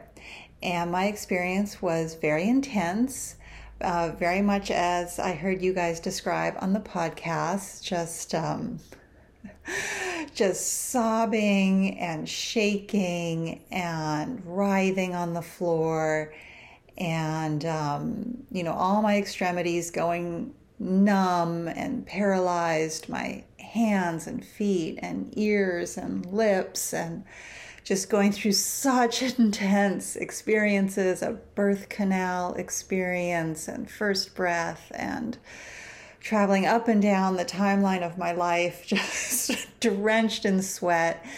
So it was just a very, very intense experience. And then, so the whole thing had crescendoed, and we were coming down the other side and coming back into normal breath. And I was sitting on the floor and I remember opening my eyes, and right in front of me was the most extraordinary vision I had ever seen. It was the representation of three women and they were so beautiful and i knew that i was looking into another dimension of reality they were glowing and so crystal clear so sparkling, like nothing I'd ever seen. And they were three women who I knew who were in that room somewhere.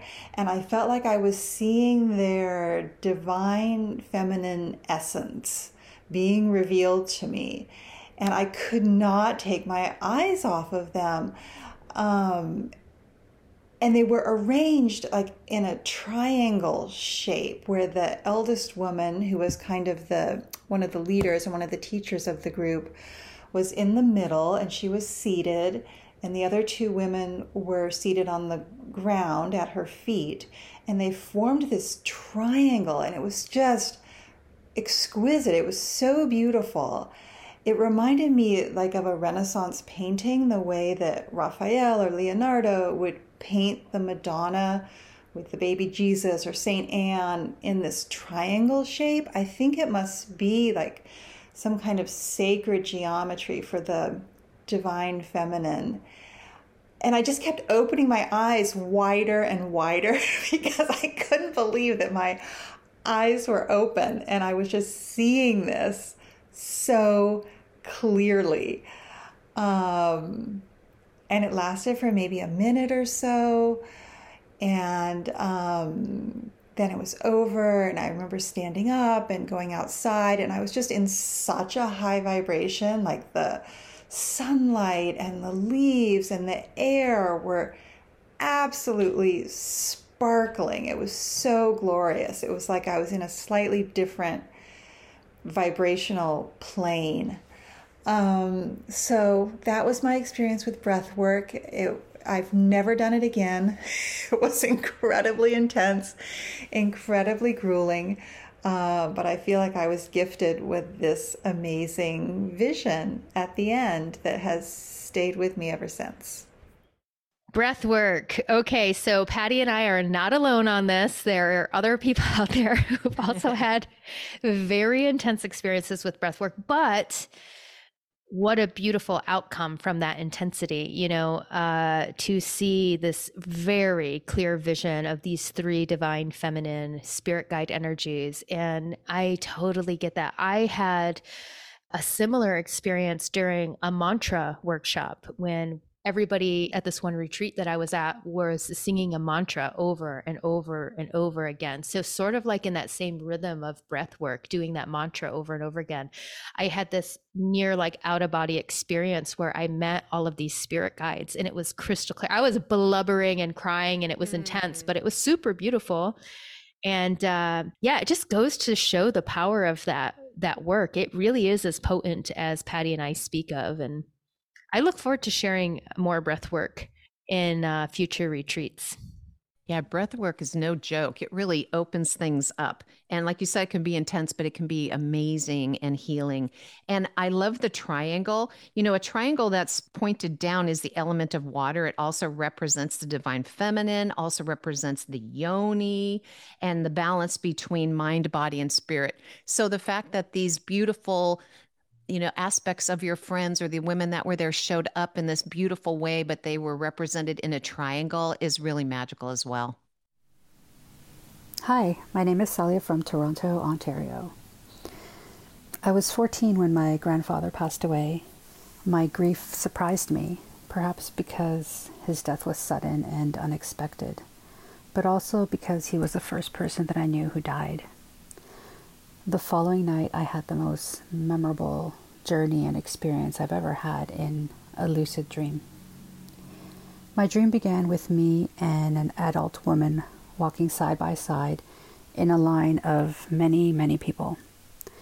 We were outside walking towards a building. The woman was holding my hand, and I almost felt that I was younger than 14 and she held the energy of a loving mother, but she was not my mother. We were all dressed rather plainly in white, loose clothing. This woman, who I sense loved me unconditionally, would relay information to me without spoken words. She would say, Keep moving, keep your eyes down, don't call attention to yourself, I was acutely aware that these people in the line ahead of me and behind me had all passed away. They were in a trance like state, walking forward and keeping a steady, slow pace. But I knew that I can break them from their trance if I dared to, and I dared not. The line turned a corner around the building, and we went in through the main floors of this building. Inside was a simple long hallway where the line of people just continued to walk. And I noticed on the floor that there was this light, swirly mist or fog at our feet. As we walked further, the fog on the floor began to get deeper and thicker, and it became a little harder to walk through. Some of the people in the line ahead of me were forced to slow down. Some had to step aside, and for some it was just too difficult to keep going and they would just slide down the wall and sit on the ground. I locked eyes with one of these, with one man who was on sitting on the floor, and his face scared me. He looked pale, sick, and skinny. I wondered if he had died of cancer. My guide urged me to continue, especially when the thick fog became a gelatinous mass. I was afraid that I could get stuck. So I kept my momentum going. Finally, the gel just disappeared and the walking became easier again. I noticed now that the hallway had many doors on either side. And so I began opening doors, looking for the right door, even though I had no sense of what I was looking for. Each room had a different feel some were empty, some had one person, some had a few, some had a whole crowd of people. A few were somewhat comfortable to be in for a little bit, but most were just not comfortable at all. The only similarity I can see between all the rooms was that each room had a large screen at one end of the room. Finally, I got to a room that felt right I walked in into a lovely earthy forest. It was still a little dark, like just before sunrise. And in the center was a low horizontal trunk, or maybe a large branch, where a young man, just gorgeous and glorious, was seated. He looked to be in his early to mid 20s. I knew immediately that it was my grandfather although I would not have recognized him in this body that he presented to me. I ran over, I gave him a big hug, grateful to have this chance to see him again. I had an inner knowing that he was full and complete, what I would now call like his higher self, that he was he was pure love and not bogged down by anything human. I knew that he had full knowledge of everything, like almost godlike in knowledge, and that he was still undergoing his life review, and that big screen had something to do with that. I also knew that I didn't have too much time left in this in this space. So I started asking lots of questions so many, so many silly questions. Maybe not silly, but I wanted to know like, what does God look like? What does Jesus look like? Where are they? Where do they live? And he only chuckled and didn't answer any of my questions. He wasn't allowed to. And then he moved on to the reason for his visit. In my youth and in my teenage years, I struggled academically and I was painfully shy. He told me I am smart, that I can do it, that everything was going to be okay. Just lovely, inspirational, and motivational words. Afterwards, we hugged. I thanked him again, and I woke up. I woke up happy. My heart was full of love and zero grief. Looking back now, I do believe that this meeting with my grandfather was part healing as I did go on eventually to do well in school and in my career. But I also feel is also part spiritual awakening. I feel like walking in that lineup between worlds opened up some sort of portal in my mind and in my heart. Since that time, I've been able to more easily tune into the spirit world, and I do help spirits cross over. So thank you, Grandpa. Thank you, spirit guides, for allowing me that rare opportunity to see and walk through that in between space, whatever it's called, I'm not sure. And thank you all for listening.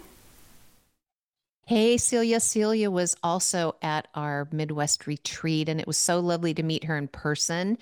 She traveled all the way down from Canada. Super impressive. This story, you know, Jude, I'm I'm really curious to hear your take on this because this reminds me of your Polihale story a little bit. And um, this is something that I've I haven't heard a lot about about people having experiences where they're walking down hallways with other people. But I fully have been told about life review and people in a life review state. And I love that her grandfather showed up to her, you know, as this beautiful young man, and that she felt that he was whole and in a state of pure unconditional love and tried to ask him questions, and that she woke up happy from this dream and feeling full of love and healing and awakened. And also that she's a person that helps spirits cross over. This is super beautiful. So I'm curious to see what you have to say about this. I absolutely love this story. And it was, you know, validating for so many of my experiences. And I look at her at that, you know, young age to get such a full scope from beginning to end of the story of the hallways and the spirits and seeing the ones and knowing how they passed and then meeting her young, vibrant grandfather on the life review. Like that is so advanced. You know, it took me decades of little bits of experiences to piece all of that together. I've absolutely been in the hallway between dimensions. I've seen the people walking through the corridors. I've seen the doorways. I've seen the ones that were crossing over, yeah, just much like I did at Polihale. And when I heard the story, I was like, oh, so that's what it looks like from the inside. What was it like for them to be in that space? And I feel like Celia got like this access into that. And I do believe that that is a universal dimension that perhaps we all cross through and what a gift that she got to see that. I mean it really made me excited and i and i was like yep i totally get that. The hallway between dimensions and i don't even know if i've ever mentioned that before on any previous episode but there is i'm not saying it's the exact same one that celia saw but for me there is this space that is sort of like a neutral crossing ground between other realms and other dimensions that do exist as doorways and there are many different types you know elementals spirits entities angels whatever you want to call it. It's like a neutral space where all these other different beings can walk through in order to access other dimensional portals and spaces and i've definitely seen that. I've seen it multiple times. Maybe there's more than one but I really feel like this speaks to my Polihale story, but from the viewpoint of being actually inside the portal rather than on the outside looking in as I was. So thank you for an incredible story. Yeah, that was so interesting. And I haven't seen that when I have read people that have passed. However, my grandmother, after she passed, she told me that um, whenever I was ready, that she would take me on a tour of the afterlife. And I was like, Can you do that? And she's like, Yes, you know. And I started to go with her and I hit that space, that in between space. And it was a little uncomfortable for me, to be honest. I wasn't expecting it and it wasn't moving right into that, ah, that light. And so I turned around right then and came back and I haven't gone through again. Um, so it's it's really fascinating to hear you talk about this and now to hear Celia talk about it as well. I think you're ready to take that journey, Patty. I don't know you would think, right? I put enough hours in, but um, maybe the hours don't actually translate. You'll be pleasantly surprised. It's it's a cool dimension. Um, my name is Meredith, and I live here in Arcata, California, beautiful Humboldt County, and um, I believe in magic. And um, I have a magical story for you that took place um, about five years ago. I have a lovely little cabin by the Trinity River and um, just, oh, totally love it. Right by the river, commune with nature, bears, turtles, foxes, frogs, eagles. Anyways, it's, it's magic. It's magic there. And it's been a lot of growth and um, lessons for me as well in living in the willy wags and um, anyways so one morning i was sitting out on my little porch in a hundred plus year old rocking chair that was handmade uh, in the mountains long ago and um, looking up at my hummingbird feeder and all the hummingbirds just going wild. And that was the summer of feathers. That was the summer that feathers just kept coming to me. Um, I believe I have an eagle feather. Uh, uh, possibly a, a, blue heron, a owl, you know, blue jays, um, all kinds of different feathers, quails, um, hawks, and uh, anyways, and as I was pondering, I was like, you know, I don't, I don't have a hummingbird feather. What would it take to have a hummingbird feather? And I was just sitting there drinking my tea, thinking about, oh, how lovely to see a hummingbird feather. You know, they're so fast and, you know, they're so beautiful and magical and tiny. And, and I just was pondering the beauty and, the gifts of their joy and and how they also like fight with each other over territory. They're just fascinating to me. I even got down on my knees underneath the hummingbird feeder looking for like a feather that may have dropped and I didn't find any. So I finished my tea and I I'm like, "Oh, I better get moving."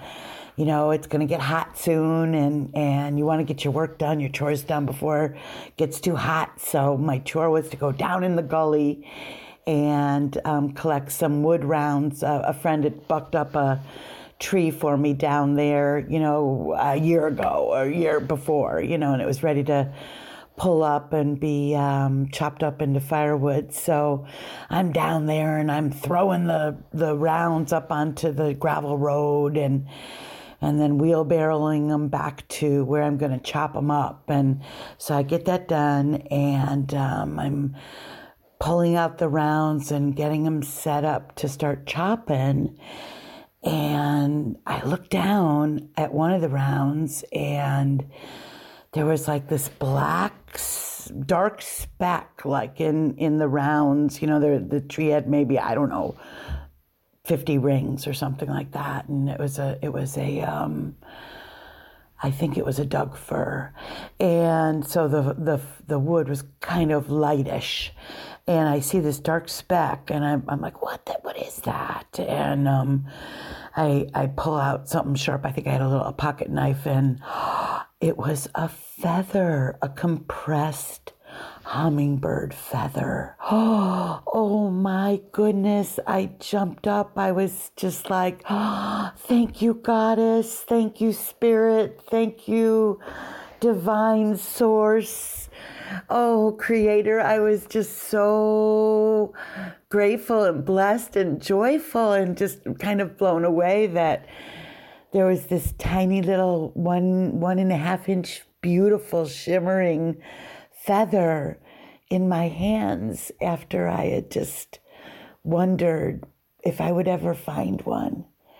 And I immediately ran to my altar in my cabin and got a little piece of dried wax and poked it in there so the wind wouldn't blow it away and put it on my altar and thankful again, gratitude, gratitude, joy. Oh, just filled my heart. I just, I still like when I tell the story, like I feel it shimmering, like the joy shimmering through my whole being. And just, it was just such a magical moment. And it's lovely to still have that memory to, um, to tell the story and, and bring joy.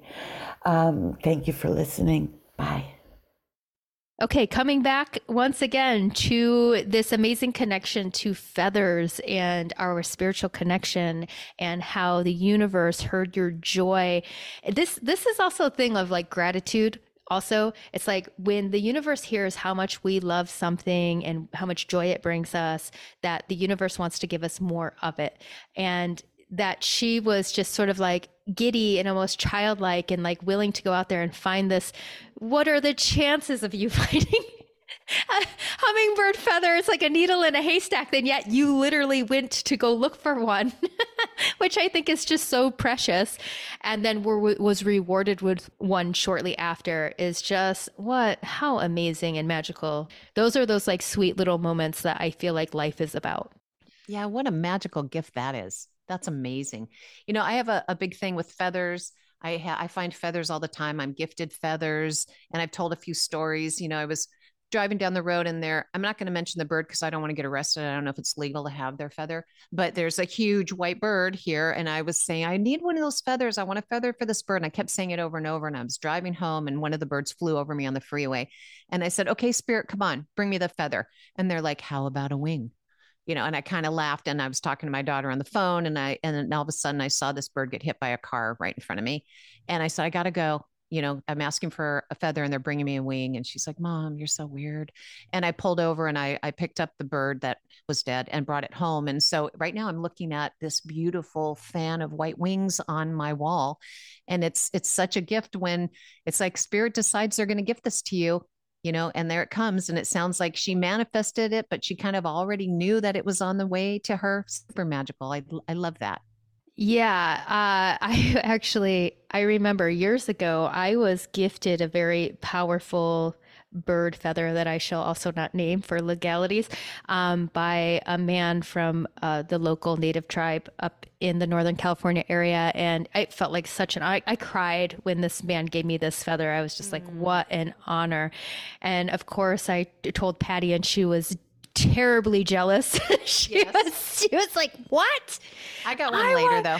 one. I was at her house. She had like 6 of them or something. You had a whole bunch. I walked into your room. I was like, "What? Are you kidding me? I remember when you didn't even have one and I still only have one." so thank you once again to everybody who submitted. I apologize for those of you who submitted a story and it didn't make it, but we really enjoyed it. And we are so grateful that you put the energy and effort into submitting those stories. And just to close it out, I think Patty and I are going to share a couple of our own. So, Patty, do you want to start? Sure. This is just a little mini thing. This happened night before last, actually. I was driving home from work and it was dark, and I live out in kind of a rural area. We don't have any street lights on the freeway, and it was foggy, and I was driving really slow because we have a lot of deer. And as I'm driving, I had had kind of a dark day, and I'm going to spare you the details, but you know, even though Jude and I get these amazing meditations and these positive things, you know, we have our dark moments. So I was having this dark moment and I was coming up with this plan on what I was going to do if if all this crap that I was thinking could possibly happen were to come into fruition. And then all of a sudden my dad ended up next to me in the car. And this was one of those things where I couldn't really take my eyes off the road because it was foggy and I was watching for deer and it was pitch black. So I was kind of turning my head really quick and trying to look, and he was clearly sitting there next to me. And when I would look away from him, he would form in my peripheral. And then when I'd look over closer, it would be kind of a little bit of a misty place of a, of a person. And my dad has passed. And I don't have a lot of connection with my dad. There are other souls that have passed that I have much more of a stronger rapport with and communicate with much stronger. So I was kind of surprised that my dad showed up. But he shows up and he says, You don't need that plan, Patty. Everything is going to be okay. And I'm like, Wow. And then I go back into my dark and I'm like, Wait a minute. Why are you here? Are you here to warn me about something? Is this a warning? And he just kind of, you know, acted a little, a little frustrated with me. He's like, No, I'm here to tell you everything's going to be okay. Everything's going to be okay. And I'm like, Wow, that's great. And I had this lovely exhale. And then, you know, he died when my eldest son was just four and my my middle son was a year old and he hadn't ever met my daughter. And I just kind of said, Oh my gosh, you would love my daughter Indigo, you and she would have so much fun. And the boys have grown up to be such amazing men. And he was, you know, like, I know, I watch them. This is so impressive. And I just had this lovely conversation with my dad on the way home and you know i pulled up in the driveway and i thought wow you know like it's pretty amazing to let something like this be let it feel normal you know and and not second guess it and not think you're crazy and and what a gift to be able to have that experience. And it totally flipped me out of my darkness because my dad has given me messages before. Like he's the one that you know jude he told me that he had a, a lot of alien experience and he said be careful patty some of them are assholes. You know like he'll he'll give it to me straight. He's not always super rosy and and positive. So for him to come through and say you don't need that plan. Everything is going to be okay was wonderful and, and a real gift. I love it. it. And it's my hope through this story that one day all of us will be able to be this open and there will be no sense of separation that you it was like having a coffee date or a tea date with your dad catching up you know like mm-hmm. how awesome and fulfilling is that you know and i and i think everybody here has the ability to do that Uh, we we block ourselves. We have a hard time believing. And if we just kind of get out of the way and just you know you were so fulfilled and put at ease and calmed down from like a really sort of like anxiety driven like negative moment that you were having and dad came through and supported you through that. What a beautiful story so, my story also happened recently. And if this particular client who this story is associated with wants to chime in on our Instagram and say it was her, uh, you're welcome to do so under the post. Um, so, I had a client come in that visited the island I gave her reading, which I have to speak to, was a very challenging reading for me. This woman's energy was like unlike any energy that I was familiar with. And I kind of get a little shook up when I read somebody that's not familiar territory. Like they're just a different type of soul. Their energy totally runs different. They're like sort of a rare gem. And I'm like, oh my gosh, how do I even begin to explain this vision of how I see this person. But I understood at the end because when we were finished, she says to me, I'm supposed to read you. I'm a medium. And I was like, okay, well, now this all makes sense because of the way your energy looks. But I was also like, okay, I wasn't really expecting to get a reading. And sure, if you feel called to do that, like you can do it. And I was like, well, what kind of medium are you? And she says, well, I speak to loved ones who crossed over. And I was like, oh, okay. You know, and for me as a medium, like that is a very specific and almost challenging genre of mediumship. You know, it's so direct and so close to home, and it's such an intimate kind of communication that, you know, I was like, wow, she must be pretty confident in herself to volunteer this to me at this moment. So I am open. You have my ears, you have my attention. And immediately I'm going through my head of like, okay, my grandmother just passed, my uncle, my grandfather. I'm already thinking of like, who do I even know that's like past that would step forward? And I had this list very quickly assessed in my mind. And she's like, there's this woman pushing through. She's a little old Asian lady, and she's telling me she's your mother's mother. And I'm thinking, okay, interesting, because my mother's mother abandoned her when she was maybe about five years old. So we don't really know anything about my mother's mother. And I was like, okay, so this will be kind of interesting to hear what she has to say. And and she's saying, you know, she really has been trying to get through to you, but you don't listen to her. She's been trying to connect with you because she wants to apologize to you. I'm kind of like thinking like why is she wanting to apologize to me and and she said, you know, a lot of the hardships that you went through with your mother are essentially her fault and it was like she takes responsibility for sort of the kind of harsh treatment she gave your mother and then your mother extended on to you and she says she feels very responsible for sort of the the rift of energy that I've felt with my mother throughout my life. You know, I'm still listening because I was like, yeah, I get it. Like, you abandoned my mother. I'm sure that was very traumatic for her, you know. So then she started giving these sort of graphic descriptions of behaviors and things that my mother has done uh, towards me. And then she starts going into how she always knew her husband was up to nefarious things and she would ignore it because he would bring home the money. And I'm like, in that moment, the light bulb went off. And I was like, oh my goodness. She's not talking about my mother's biological mother. She's talking about my mother's stepmother. I was like stunned and shocked because it was like some very specific details about that relationship. Because the story is, and this is like letting, you know, the family secrets out of the bag. Uh, my grandfather was uh, a wealthy man in Korea and he had an affair and had my mother. Uh, my mother's biological mother dropped my mother off at the wealthy father's house and said, I can't take care of her. I can't afford to take care of her. I'll come back when I can.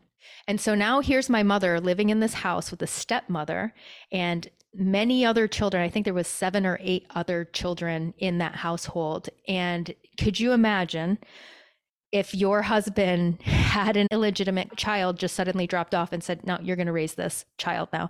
Uh, i'm sure she was not too happy about it and i think she took out a lot of those grievances on my mother. So when i grew up i heard a lot of really intense stories about this woman to the point where i sort of feared her. I was just like oh my gosh this woman sounds horrible. But i didn't know it wasn't my mother's biological mother until i became an adult. So there was these details that came up about this particular woman and i immediately understood in that moment why it was that i had such a hard block with her. That even in this moment with this medium i had considered everybody else except for her. I even considered my mother's biological mother before I even considered the stepmother, because that's how far out of my consciousness and awareness that I have pushed this woman out of my reality because of the perception that I had of her because of the stories that my mother would tell me. So I also felt that was like another validation as to how she was saying she's been trying to get through to me, but I have a very big wall up against her. I was like, wow, this is very interesting at the closing statement of this reading was that she just wanted to say, I am responsible and I'm sorry, you know? And I got to tell you, it was incredibly healing I was so stunned. I didn't even really know what to say. So if this person is listening, I just want to let you know I'm so grateful. And there's been a lot of healing through this reading because after you left and I processed it, I even called one of my cousins and asked her all these questions to validate information about this grandmother, which really aligned with what this woman said. And I thought I was astounded. I, w- I was really impressed with the level of accuracy that she had. And uh, I felt this sort of like weight lifted off my heart. Like, I think I always had a lot of sort of unresolved grievances and resentment towards my mother for, you know, the dynamics within our relationship. But I always had this sense of compassion and trying to understand because I get her position. I get she had a very hard life. But it was still this thing of like, the inability to be accountable for you know my pain which was so hard and to have somebody from the other side speak for me in that way and just say i'm sorry and this is you know my fault that this has happened was so clarifying in my inner spirit but the story continues. So, what else was so interesting is we just went to this retreat in Illinois, and my Korean family, most of them live in Chicago. And this whole thing happened literally like less than two weeks before I was about to go and see my Korean family that I had not seen in many, many, many years who are from this same grandmother. They are the biological descendants of this grandmother. And I was hanging out with my cousin, and I was like, You wouldn't believe this crazy story and this medium. And it was amazing. And now I feel connected to this grandmother. And he very casually is like, Oh, yes, you know, grandma at some point she raised every single one of the grandkids even you she used to live with you guys and way back in the 80s when i first met that cousin when i was three years old i have this faint memory of meeting him when i was three and he was eight he's like, we were coming to pick up grandma from your house. She was living with you guys and helping uh, watch you guys while your mom was at work. And I looked at him like sideways, like, what are you talking about? Like, I thought this was a woman I had never met.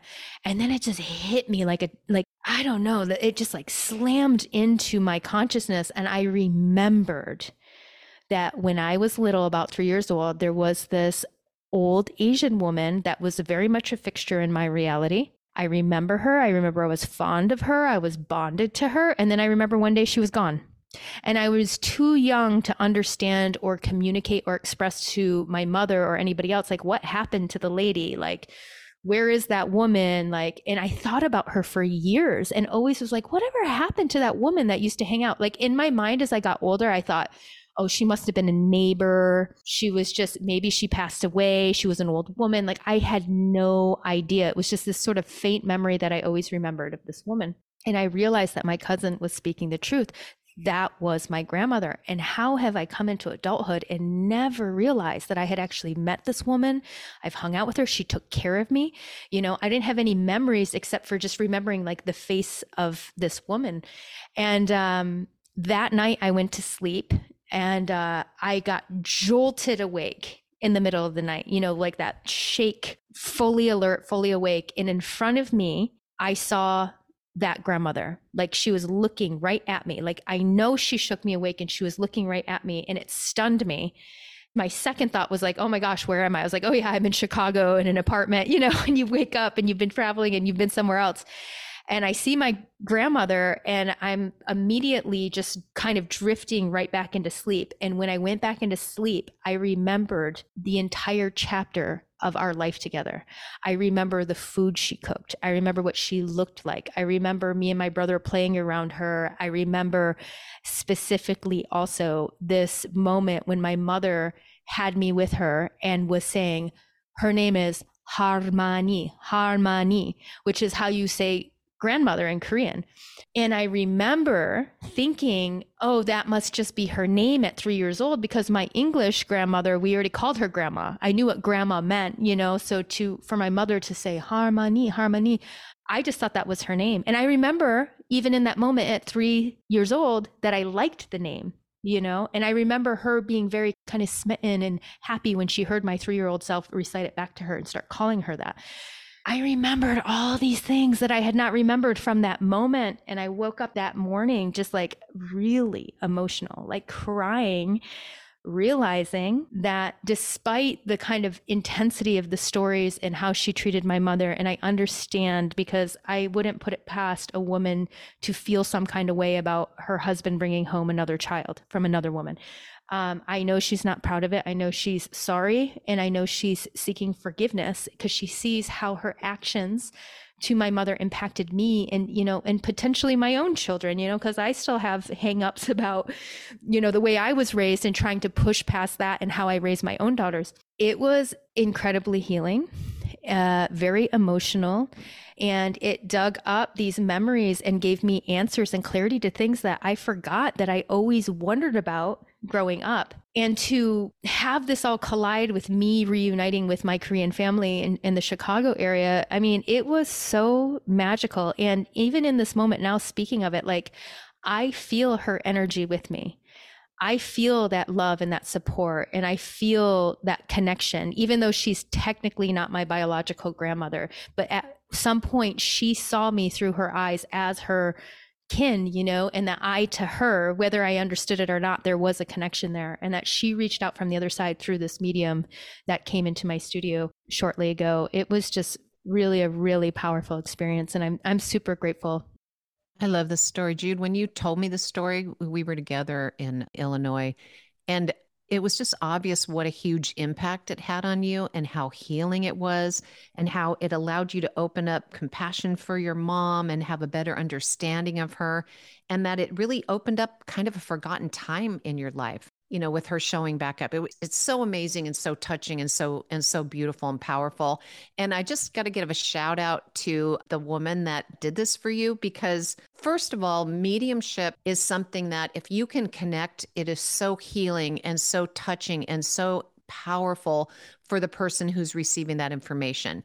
If you're unable to connect, it's really kind of defeating and sad and you know i've certainly have times where i've connected and helped people and then there have been times when i have not been able to connect with the loved one they were hoping to hear from and it's an intimidating thing to deal with and then also for this woman to read you that seems really intimidating as well, you know, because we know how gifted you are. And so I just want to give this woman a shout out for doing such an amazing job and having the balls to uh, offer that to you and how beautiful this is and what again what a, a huge healing impact it's had on you so beautiful yeah, I mean, I still feel like I am still integrating all of that. I mean, it was just such a, a mind blowing experience, and it's kind of rare to I've seen so many things and experienced so many things. Like it's kind of hard to blow my mind. You know what I mean? Like, and uh, that certainly happened through this experience, and it was very close to home and very touching, and really just so special. And uh, yeah, I had I had landed at the retreat the day you know as we were getting there with tears in my eyes, explaining what this is just what happened to me. Like, yeah, it was amazing. All right, I have a story. This happened about oh gosh, maybe five six months ago. Um, I so the, so my house is kind of in a in a U shape, and there's the main house, and then then the bottom of the U is a glass room that I call a sunroom. It's like a walkthrough, and then the other leg of the of the U is my bedroom. And my bedroom is all glass. I have 12 windows in here with no window covering, and I'm kind of out here all on my own. And for some reason, a lot of times ghosts show up in the area between the house and my room, what what we call the sunroom. And I think there's reasons for that, but this this happened here. And I usually do readings at my office. However, this day I don't know why I was doing a reading from home and I had the computer all set up in my living room and I was ready to go and I ran down the hall to the bathroom. And as I was coming back through the sunroom, I heard a man's voice say, "Hello." And so of course I looked at my dog, you know, thinking maybe it was my dog talking to me and my dog was not talking. And I thought, what is that? And I thought, this sounds like a, a French or a German accent. And he said, hello again. And I thought, no, no, no, no, no. A, a, ghost cannot show up right now when I am about to do a reading in the other room with my back turned towards this sunroom. This is really an inconvenient time. And so I told him that. I said, This is an inconvenient time.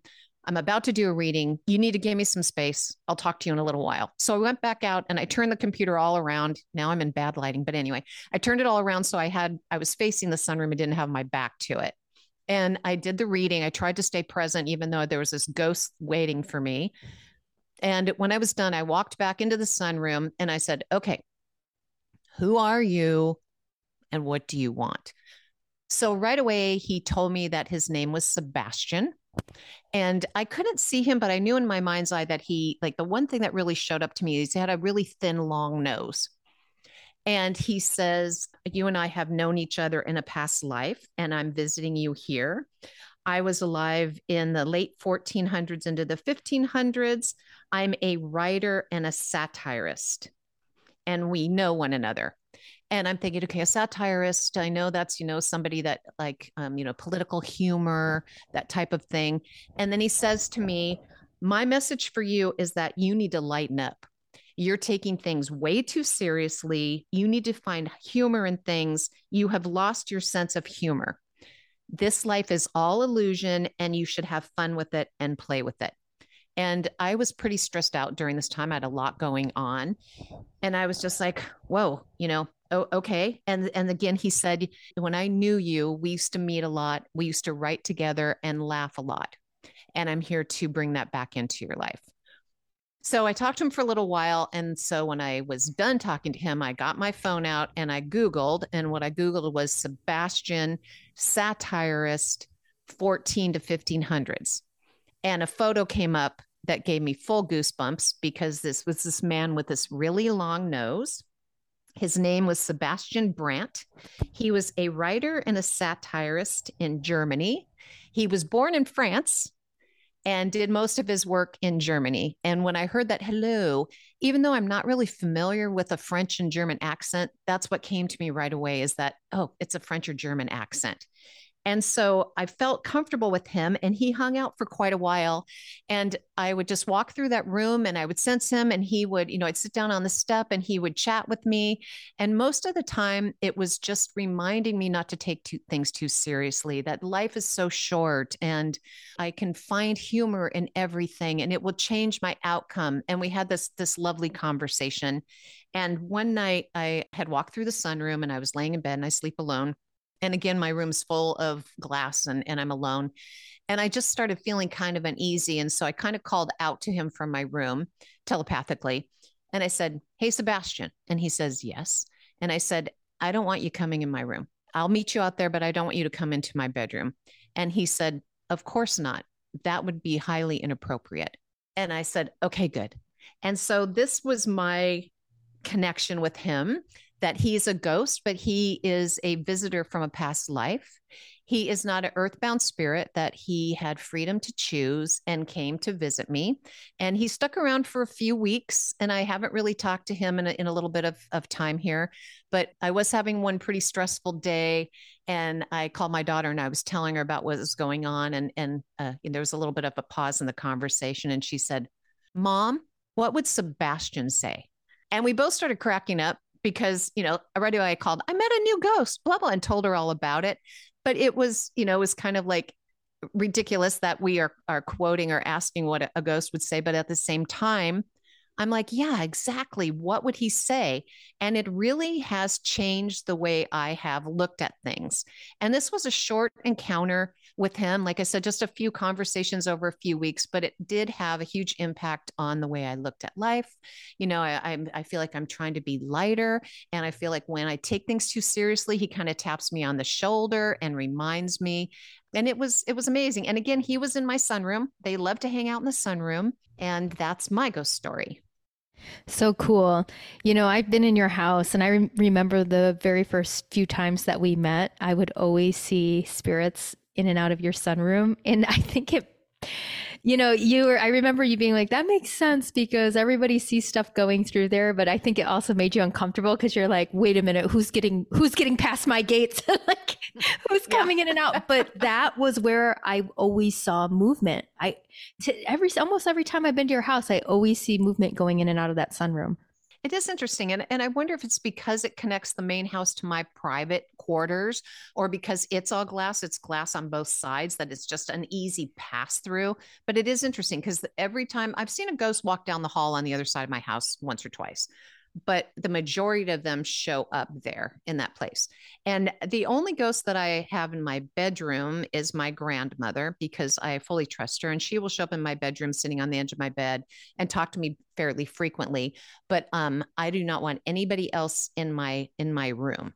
And so it cracked me up when he said, you know, very, you know, very respectfully, of course not that would be inappropriate. I loved that. But yeah, it is interesting that that sunroom is the the ghost spot. I mean, in the house of a medium, I could absolutely see that there would be some sort of passageway for spirit to come in and out. But, you know, it makes sense because I think that spirits utilize, you know, vibratory fields to take advantage of, and two doorways facing each other going in and out seems like appropriate. it just seems yeah, like that makes sense. And I've also had like weird visitations where I'll have spirits like hang out with me for a few days or like a week or so until they move on, until like whatever needed to be said or whatever insight I was supposed to get was complete. And then they would go. And it's super interesting as a medium how it's just like if you met somebody on the earthly plane and you had a correspondence with somebody for a little bit or a business transaction. Mm-hmm. There's like these this whole other reality that we're in where we're meeting and it's really not that much different why you can have a conversation with your daughter and be like i just met a ghost and this is what we said and talked about. Yeah very cool. Well this concludes our paranormal stories. And we want to thank all of you that sent stories in. We thank those of you that sent the stories in that we were able to share with you during this episode. And we want to thank those of you that sent stories in that didn't quite make it because we really appreciate you taking the time and we really enjoyed listening to all of the stories. And we just want to let you all know how much we appreciate you, how thankful we are that you listen, and for all of the donations that you make to us and all of the lovely comments that we get on our Instagram.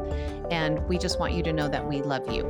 Yeah, thank you to this beautiful Spirit Speakers family and this community and the support and sharing our podcast with other like minded people and spreading this knowledge that we're sharing here.